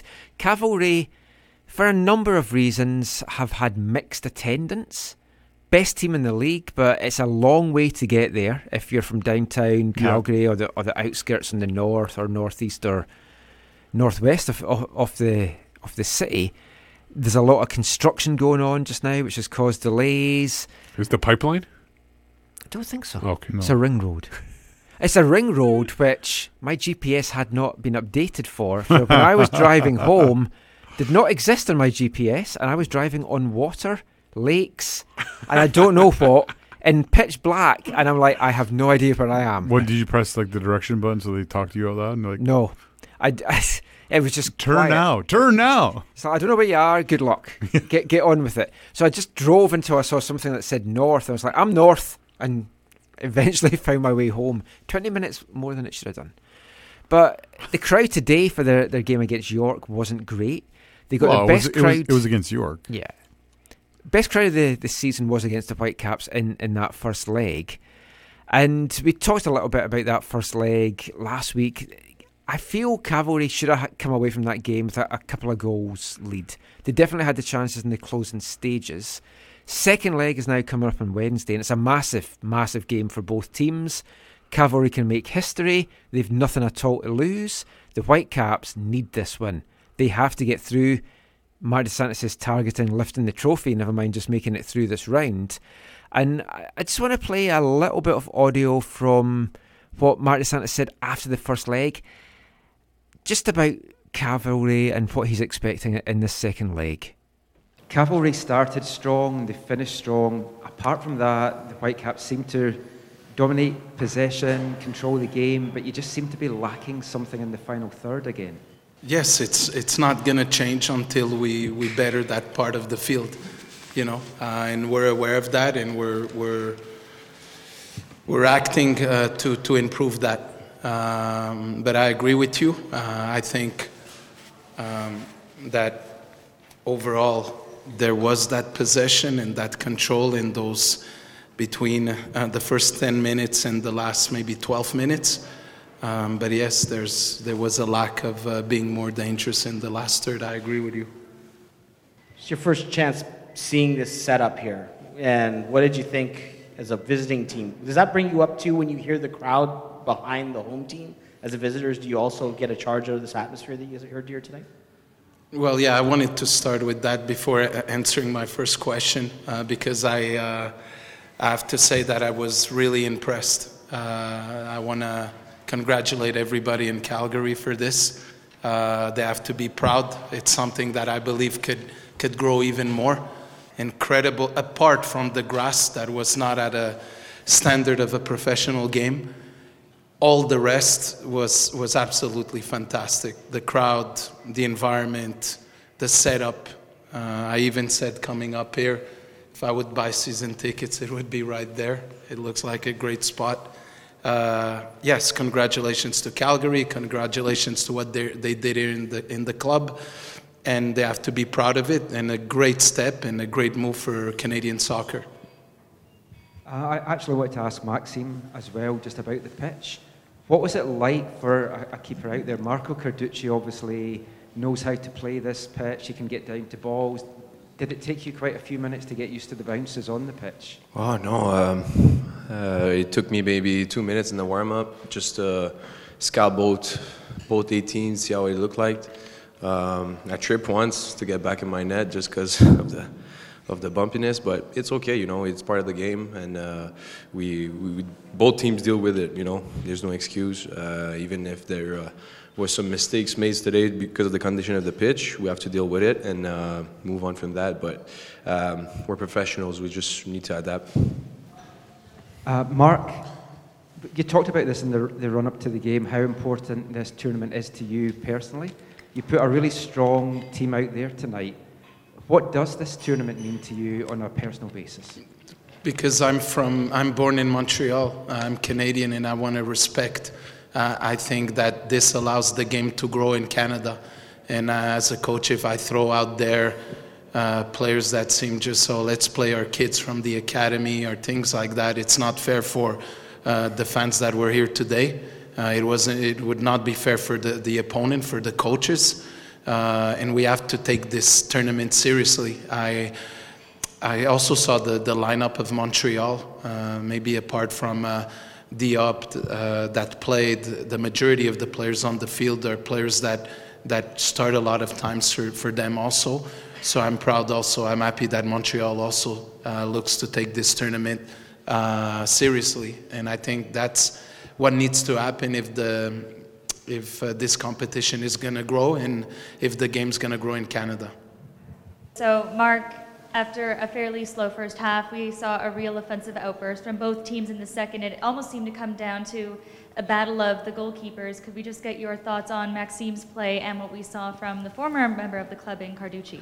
Yeah, I spoke uh, enough about Max, you know, and um, I think your question is is good, but I I know Max since he's 15. Uh, he was a supporter of the Montreal Impact, and he was yelling stuff at me back then, and now he's here with me, and I. Uh, I said enough about him. I think he's, he's a keeper that has still a huge mar- margin to progress.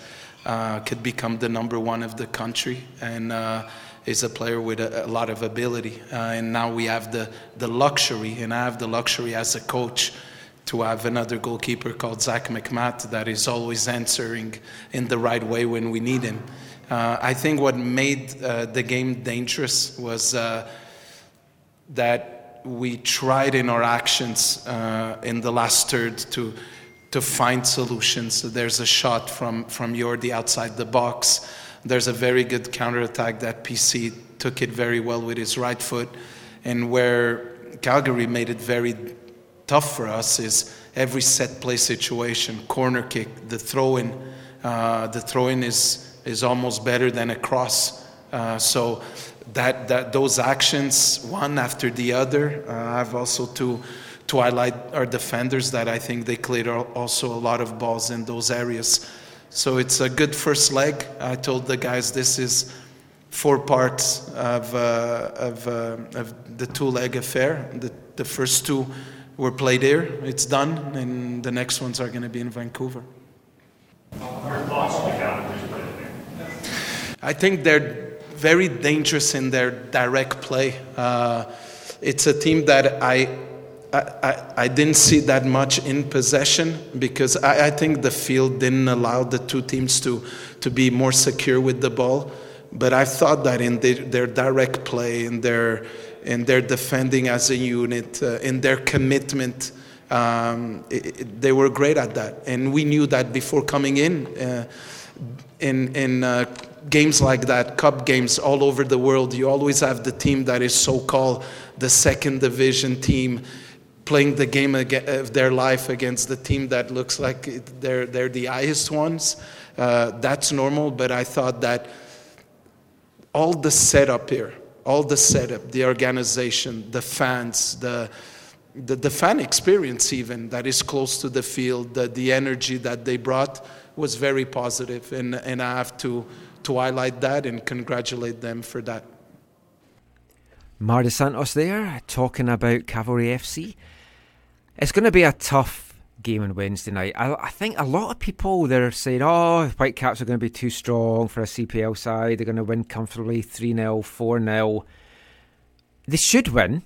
It'd be a, a surprise in a lot of ways if they don't win. I just don't see where these goals are going to all of a sudden be coming from. That that's the thing that that I'm thinking. I think it's- Goals? Uh, yeah. Multiple goals? I think it's going to be a tight game, and I genuinely can see Cavalry scoring. Yeah.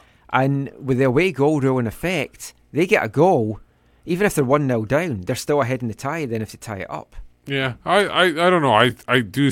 Like you, you could say, oh, where's the goals coming from the Whitecaps? But the the Whitecaps against the uh, Cavalry's attack is is going to be superior.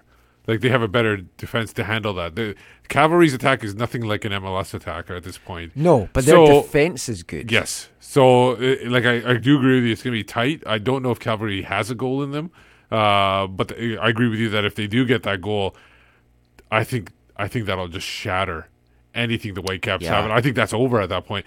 a Cav- I, I I feel it's like first goal wins in this game. If whoever scores first, is that's it. It's done. Well, I mean, that's the- a fair show. Yeah. The, the thing is, Tommy Wheeldon's got a kind of dilemma as to how to approach this because they could go out all guns blazing like they did in the first leg, and if they do get that first goal, as Steve says that is just going to shatter the Whitecaps because they're going to need to score two.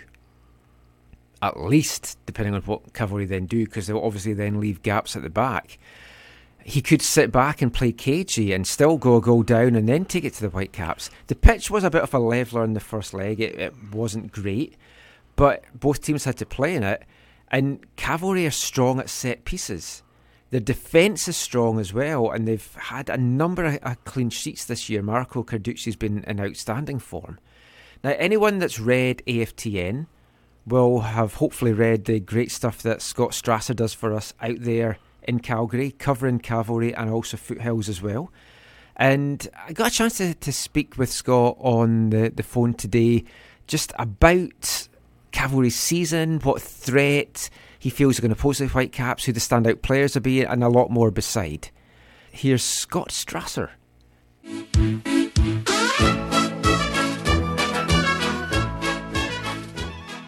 So we're joined now by Scott Strasser, AFTN's writer from Calgary, who covers Cavalry FC and Foothills for AFTN.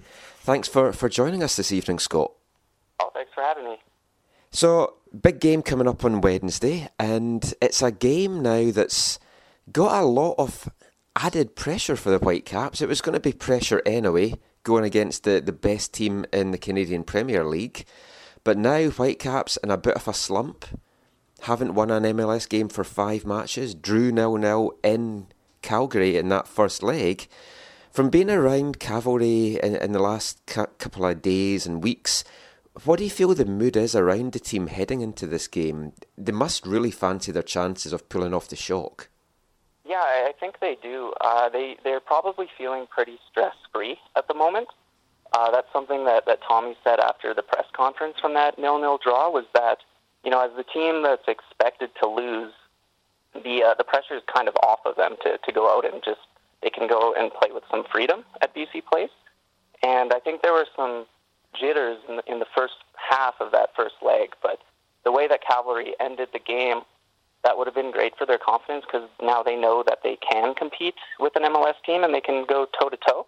And that coupled with, yeah, like you said, the, the kind of struggles that uh, Whitecaps have, have been undergoing recently, I think they're maybe not feeling confident, but they're feeling very little stress.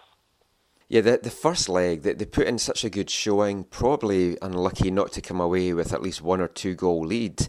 But with the away goal rule in effect in this tie, it's going to be interesting to see how Tommy Wheeldon really approaches the game because even if they go a goal down, they're still very much in this, and then uh, sneaking a goal puts them ahead in the tie. Do, do you see Cavalry sitting back a little bit in this and seeing what the Whitecaps throw at them, or are they going to come come out all guns blazing and try and get that away goal from the off? I, I do think they will come out uh, full guns blazing. Um, there's, like Tommy said, there's not any pressure on them. So uh, even if they are a little vulnerable at the back because they, they pour men forward, like you said, uh, a goal for Whitecaps, all it takes is one goal for Cavalry and they're right back in it. And lately they've, I mean, their, their best formation is, in my opinion, either a 3 4 1 2 or a 4 3 3. And in either case, like there's there's opportunities to you know get players forward and, and get balls in the box. So that's how I expect them to, to line up. And I think I think every key player is fit at the moment, so it should be their their best eleven. It's definitely going to be an interesting matchup because the, the Whitecaps should have their best 11 out as well, although it's arguable who that best 11 is right now, the way that they've been playing. Now, anyone that's read your stuff on, on AFTN this year will have a, a good understanding of what Cavalry is, is going to be bringing to the table.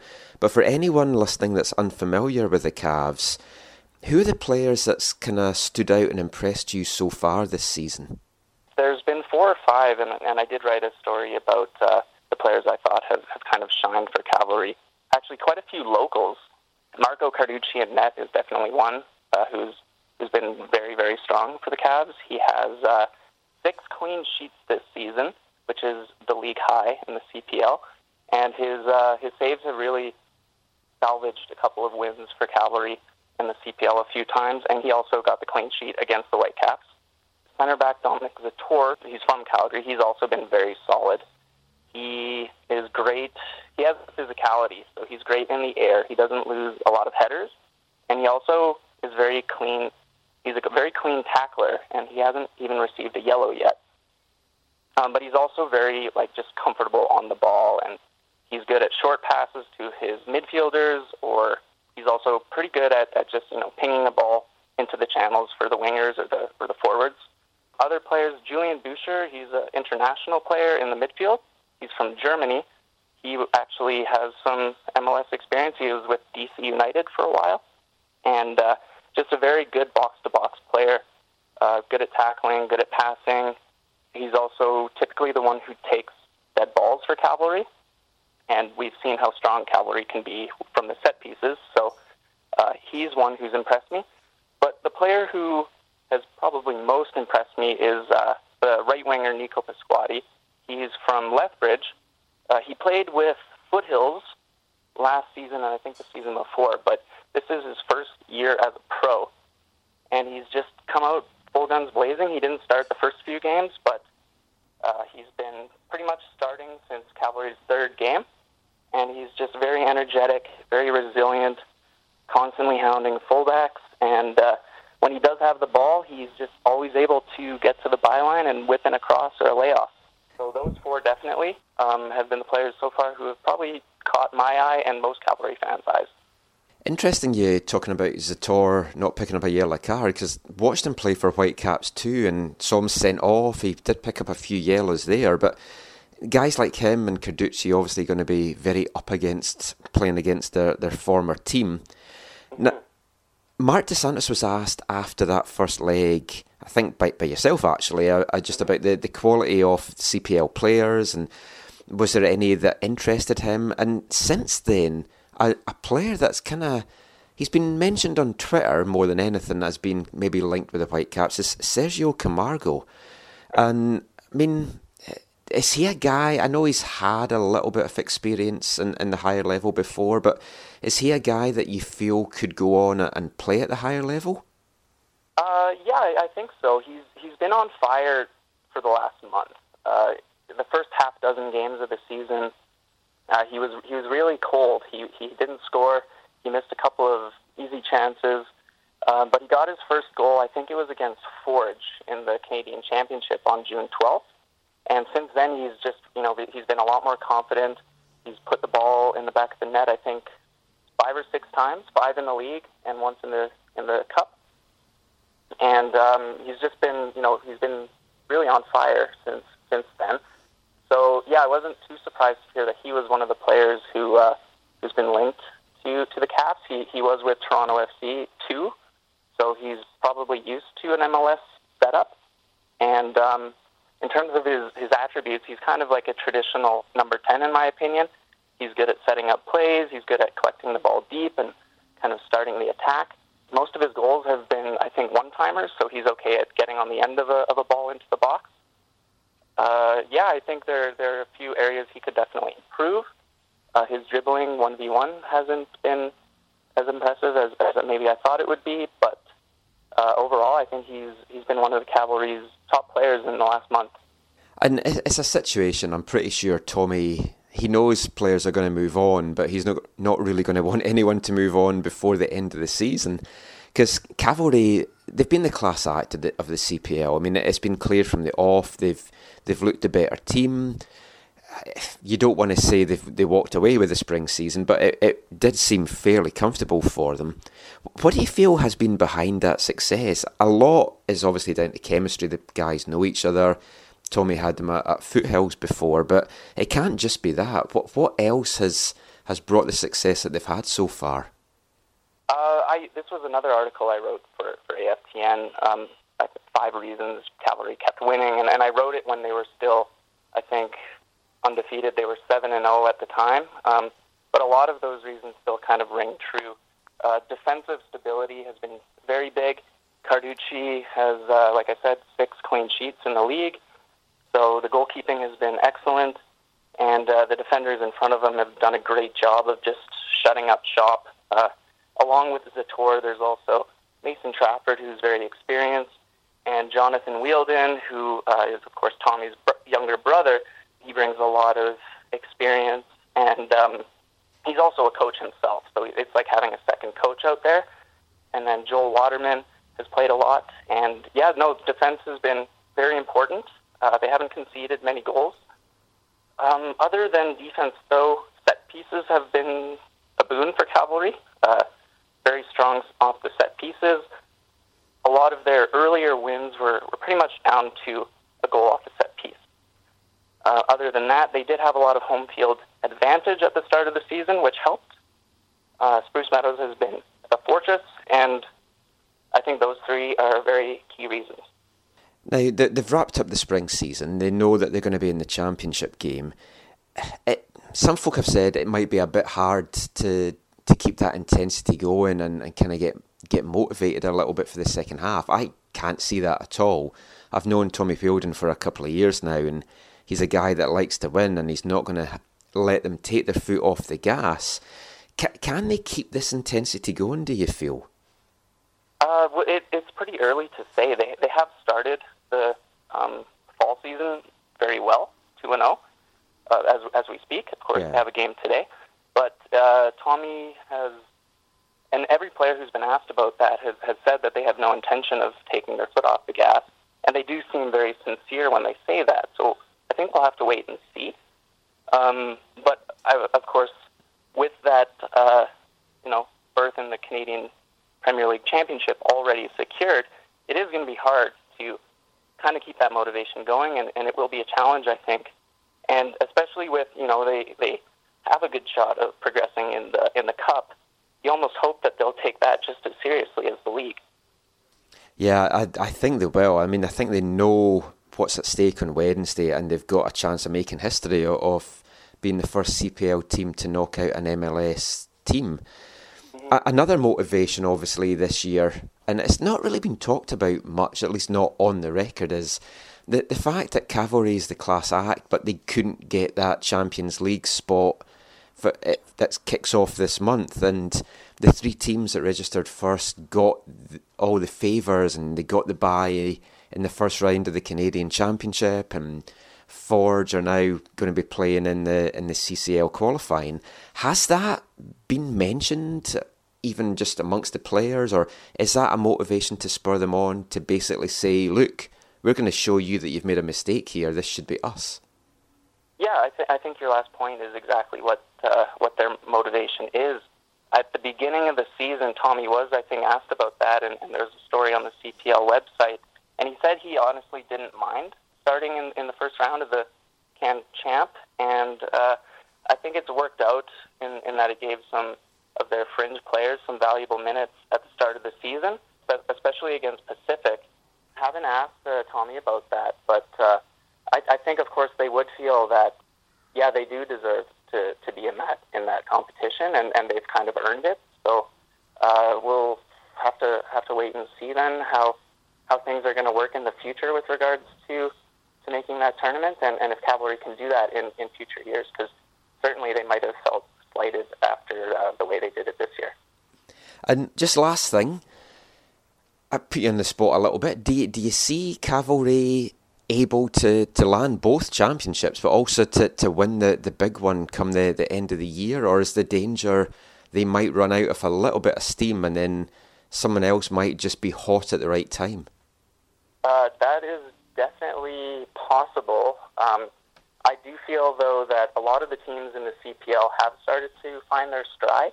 Uh, York has had a very positive start to the fall season, and uh, Forge is still, you know, Forge. They they were they were the second best team in the in the spring, uh, but I do expect it to be kind of a two horse race between Cavalry and Forge uh, for the overall CPL title. With regards to the Cup, uh, that's I think that would be a very impressive task if, if Calgary was able to win that. There's still, of course, Toronto FC, so very tough opponents still to come in that tournament if they surpass Vancouver. But I do feel that uh, Cavalry are the clear favorites for uh, winning the CPL in an inaugural season. Well, we look forward to, to keeping an eye on that. And nice chatting to you today, Scott. We'll talk to you soon. And yeah, enjoy the, the upcoming weeks with a, a good team to watch. Yeah, for sure. Thanks for having me again. But it's very cold out here in the snow, marching to and from the enemy. Oh, I say it's tough, I have had enough. Can you stop the cavalry?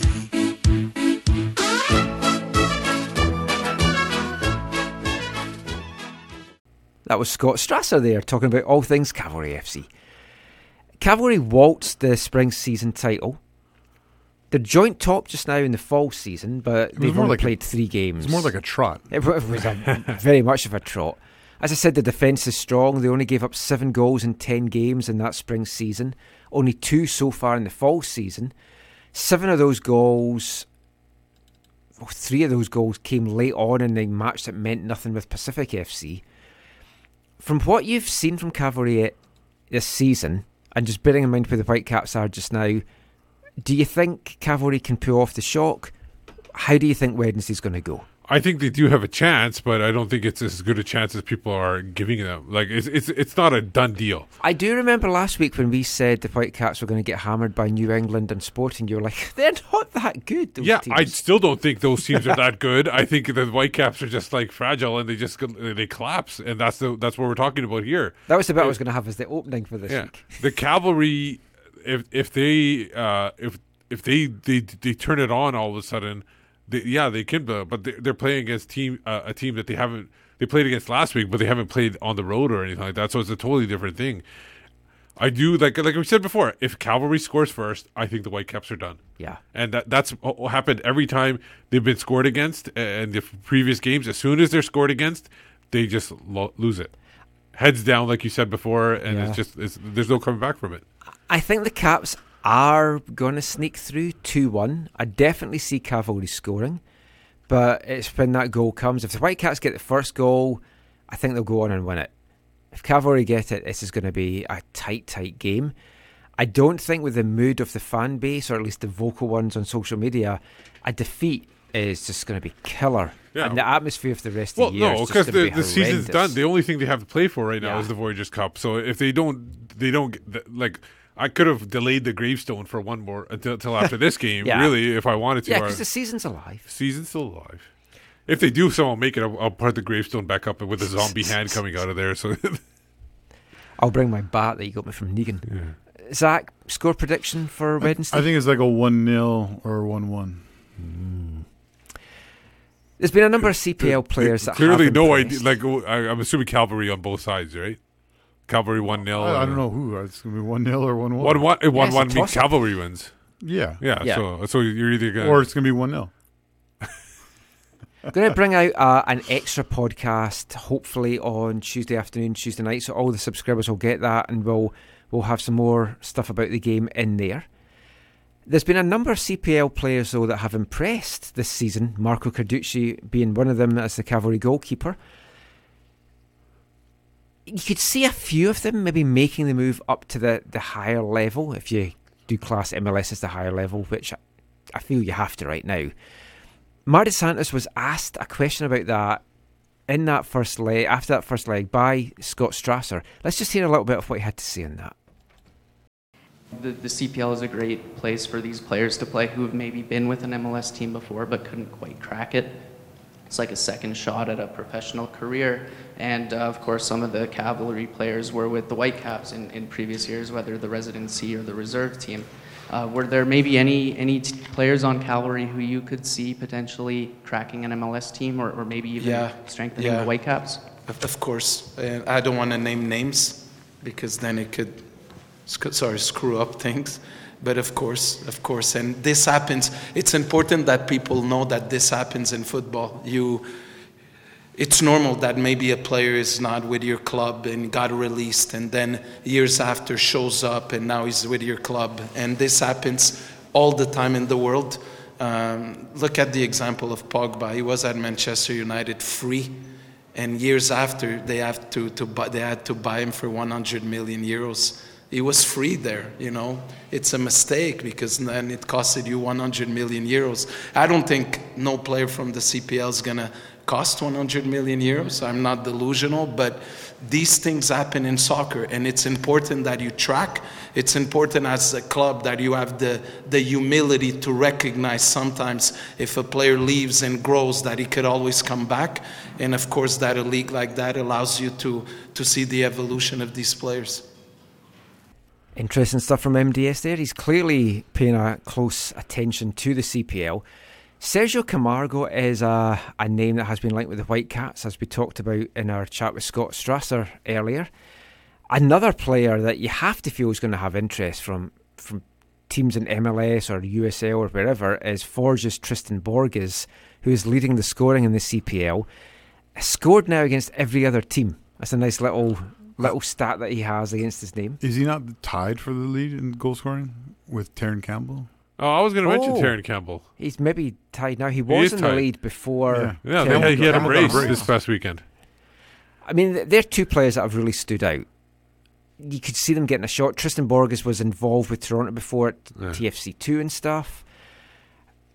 If the Caps do want to make a move for a player, say Sergio Camargo does interest them, Yeah. You can't see Tommy Wheeldon really wanting to let players go now. He's kind of going to want to keep them to the end of the season. to And in a lot them. of ways, there's no way, it's not really worth the Whitecaps bringing him in now either. No. Just let him continue where he is. But that could be a move that the Whitecaps are looking to make. Yeah, an off season, and I think, like you said, another player that could be like Terran Campbell, a Yeah. If you saw his two goals this weekend, Mm-hmm. he was able to get into a good spot in the box, make himself free, know when to actually break through and get the because he looked offside on the second goal, I think it was, and he but he wasn't. He actually made it a good run and picked the ball off at the right time. he's been a guy though that is inconsistent as as well. it's And hard to be inconsistent when you're leading the league in scoring. You should see some of the other games. He has not had a. He's he's been patchy. He's just- he's, no, that's- he's in that's- good That's a striker, though. No, the that's- strikers are normally like that. They, Yeah. They're gonna they're, they show their value when they score. and Glasgow's he got scored five seven. goals now, and he's been patchy He- as well. He's put he, but, uh, but yeah, Campbell though he's like not. To, sometimes I don't like this phrase, but he he's always his finishing might be patchy, but he feels like he always puts in a shift for the Oh team. no, he does. Yeah. It was interesting though that MDS said there. He kind of said sometimes you have a player and you let him go, and then you see that he's more quality, and you have to bring him back, and it costs you more to get him back. So you have to look at some of the ex-Whitecaps in the league and think, oh, I wonder who that might be. And Dominic Zator could be one of them because he has been outstanding in the back for Cavalry. Centre back is definitely a position that maybe needs a little bit of strengthening. Yeah, and the, the- another player, um, I know he's got hurt yesterday. Like th- two other players got hurt in the Pacific Yeah. FC game. Uh, Kadin Chung. Yeah, Uh, he's what been did you love to have, see where he is uh, as a right back? Because I th- I think he's been playing really well. And uh, Verhoeven, another player who's kind of really pushing. one? a- Which one? Uh, Noah. Noah. Uh, he's he's really playing really well for Pacific as well. I know Pacific has been struggling to get goals. I mean, g- get Yeah. wins. This, and this- But they got a good but win remember, yesterday. They're they're a very young team. They are. They're the su- the most young, the youngest team on the in the league, and they've been probably dealing with the most injuries on the young Oh, their team. With injuries all their have been incredible. To lo- to have the injuries they've had, and then to lose three players in a, In a game, game, to injury yeah. by the hour mark, like Yeah. they did yesterday, They- and still get the win. I One mean, of the one of the encouraging things I always hear when I talk to people at Pacific is just that, yeah, they're obviously disappointed at uh, the results, how the results overall have gone, but they're really proud of how they have been developing players.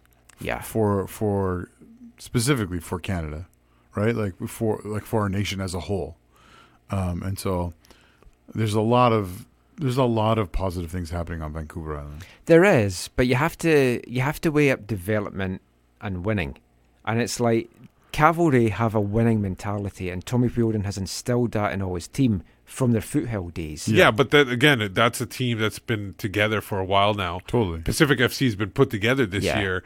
In the long run, it could be those two teams could be very close to each other. And we don't know what effect having a veteran like Marcel De Jong would have Yeah. had on the team. The Or Marcus injuries, yeah. Haber, And then Marcus or a Haber. Starro, like you were, uh, yeah. the- the- and it's the- like Issy hasn't maybe lived up to sure, what he's you're kinda German, but hoping he- he's going to have some effect on the team. Star- Starro? Starro. Yeah.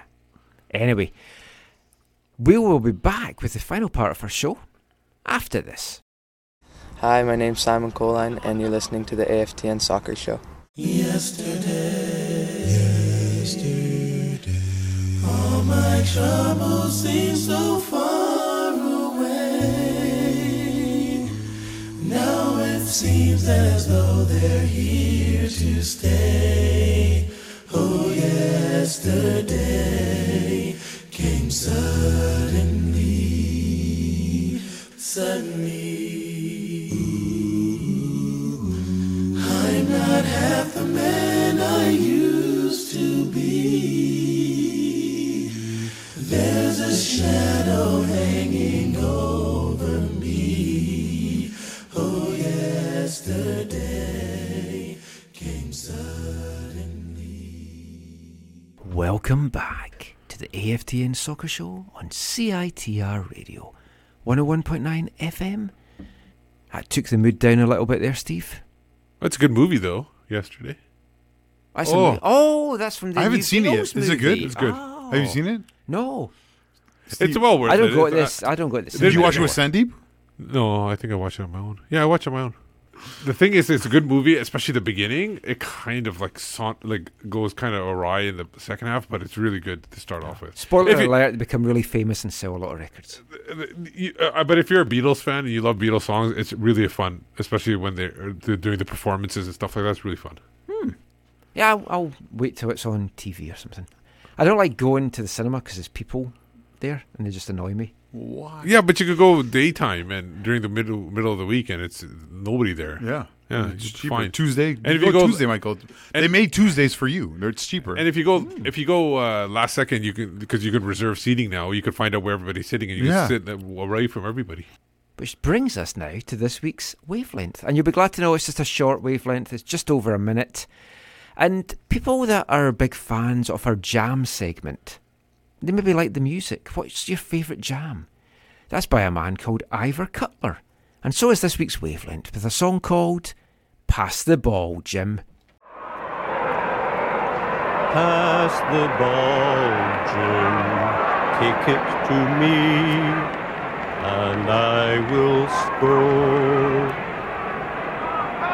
Where is the ball, Bill? Right by your feet. Where did you say? Right by your feet. Thanks, Bill over to you. Thanks for the ball, Jim. Watch me score. Bill, your lace is undone. You're sure to trip as you run. Just as I thought, Bill, you're flat on your face. I'd better take your place. Although I'm not an ace, I've scored a goal. Give me a kiss, Bill. We've won the cup. Ivor Cutler there. Maybe we should get him to, to play for the Whitecaps on Wednesday. Help the Whitecaps lift the cup.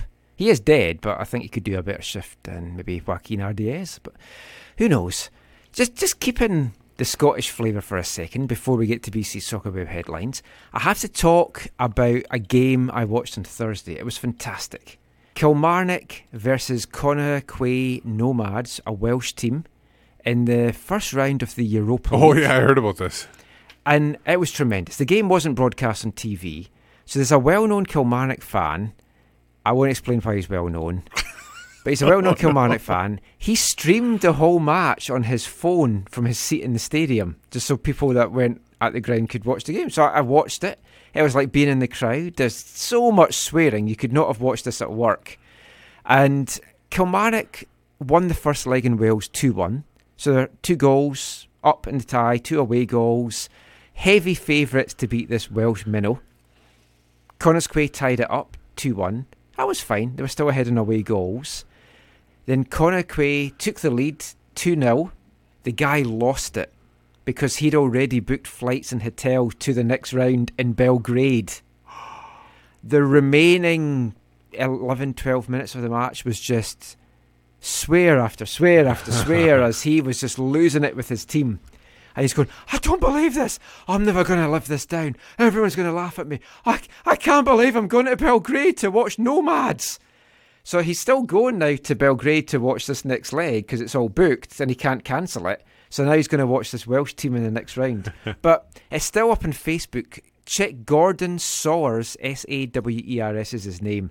You've just got to watch it. It's absolutely hilarious. Were, were you going to do that once for a WFC two game where we record us watching it or something? Yeah. and other people. We should still do that. We should got a via myself. Now I've got this video camera. The world is our oyster. Oh, Make some sexy videos. No, no, no, please. No, no, no. Keep keep your clothes Okay, on I'll and don't shake. on. Anyway, now it's time for another sexy part of the show. It's BC Soccer Web headlines. BC Soccer Web headlines is brought to you in partnership with bcsoccerweb.com, your one-stop site for local, national, international news and links. Make it part of your daily routine, morning, noon, and night. Check out bcsoccerweb.com. What's been catching your lazy eye in the site this week, Steve? Couple things here. Um, okay, so first of all, uh, Bolton players refusing Hmm. to play preseason friendly against Chester They're over pay dispute. Uh, they basically apparently they have not been paid for 20 weeks. Coaching staff and players, uh, when they return to this this preseason, find that their, their training facilities have been locked up. Uh, they they entered the team entered into administration back in May. Uh, a sale bro had broken down. They're still saying that there is a buyer for the club, but the deal has yet to be agreed on. Um, there was one that was for the start of July, but that did, that kind of fell Yeah. through too. That they are in a big mess. When you when you think how many years they spent in the Premiership, Yeah. it's a telling example to all these teams. Yeah, the the Premier League, it's the promised land. Whilst you're there, everything's rosy. First season you get relegated, it's still semi rosy because You you've got got your windfall, parachute yeah. payment. You don't go back up, you are in severe shit. And Bolton have just demonstrated that. You've seen it with Sunderland as well. Got relegated again. Couldn't get back up at the first attempt. Bolton did go up back to the Championship after going down to League One, then went back down to League One. It's really hard to see how they can turn this around, and they've got to be favourites to, to get relegated again and possibly start the season with a big points deduction. Is the stadium still called the Reebok? I'm not sure. The Trotters. Uh, next story here we got uh, Daniel Sturridge has been banned from football for two weeks. More of a, it's more of a suspension than a banning, uh, but I guess so. Uh, for breaching betting regulations, uh, he he also got a seventy five thousand pound fine. Uh, it, it was a six week ban originally. But oh yeah, they suspended chopped four off. four off. It's still suspended. If he does something, It's it'll like, be hey, put let's on. suspend him during the summer. He, he could probably make seventy five thousand pounds with a few quick bets. Yeah.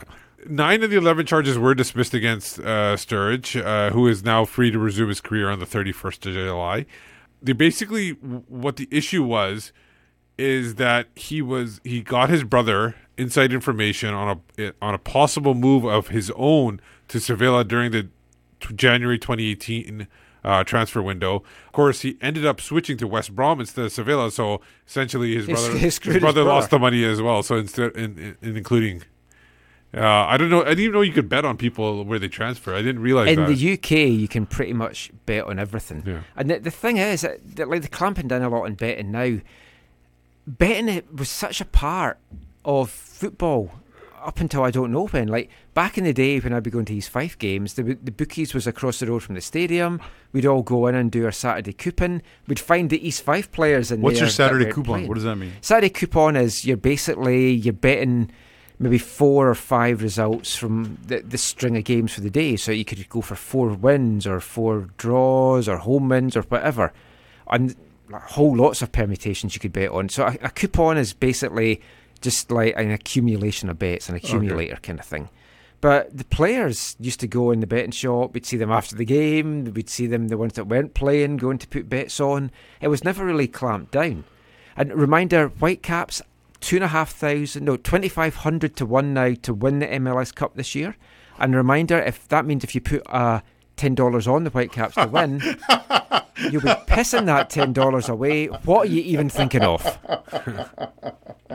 Next story we got here from uh, French football. Uh, Marseille uh, has suspended Rami. Uh, he, he was part of the World Cup team last year for lying about attending a game show. Yes, Uh, this he- is bizarre. He lied to uh, the club about his whereabouts in late May, asking for a training session off so he could attend to personal concerns.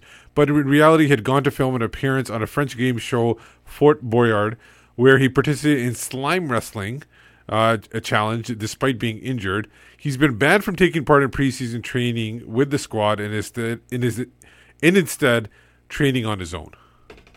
Fort Boyard, no one will really know what this is. It was actually shown on one of the UK stations for a couple of years. It's a bizarre, bizarre quiz show. Slime wrestling, though, that could be one of the things we do that pull off at half time. Get a couple of Whitecaps players, slime wrestling. Ali Adnan and Fredy Montero, slime wrestling. Who would not watch that YouTube video? It's a good point. The last one we got here is uh, the Leagues Cup, uh, which is MLS and Worst Liga name MX. ever. Worst name ever. Liga and MX taking over. Uh, will be uh, the final will be actually played in Las Vegas. Uh, it's September 18th at Sam Boyd Stadium. Attendance about 36,000.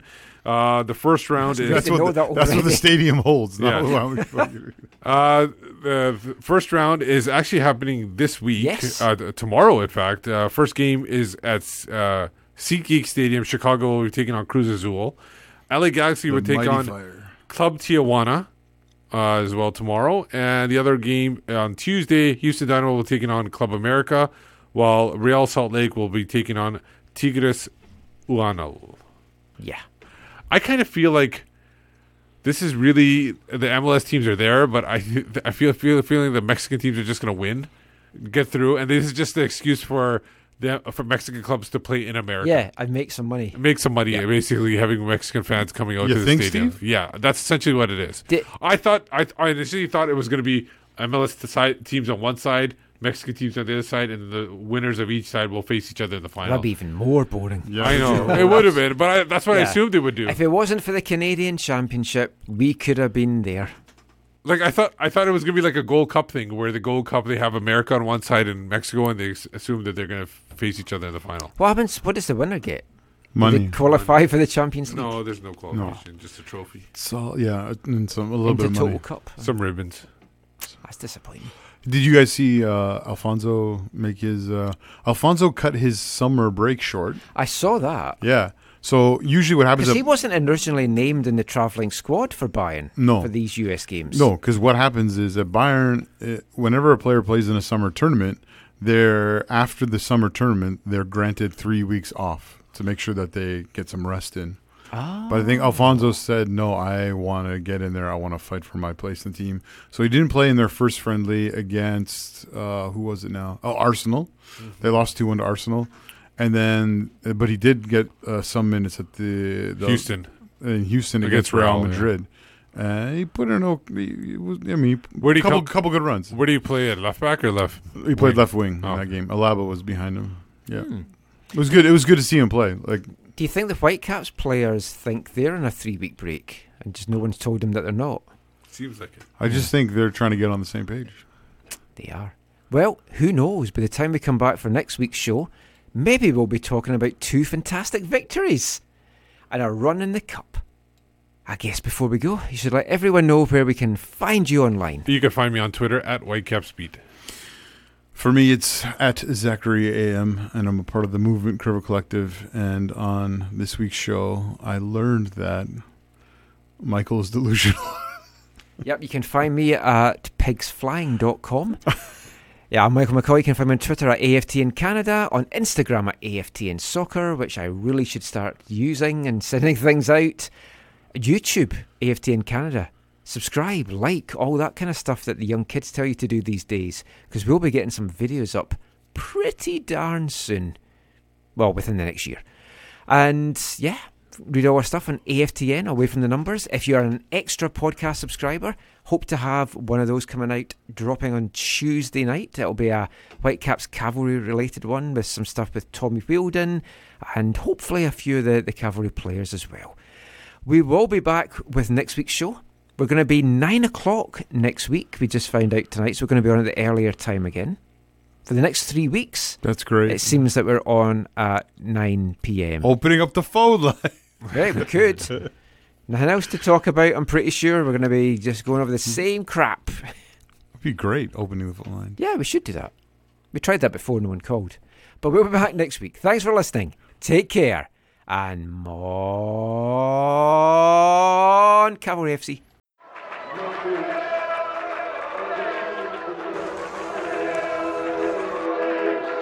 Going to your first match is an experience you never forget. The atmosphere of what's going on around the pitch looks beautiful, and you always look and go, wow, I'd love to play here one day. If you get the bug, it's going to stay with you for life.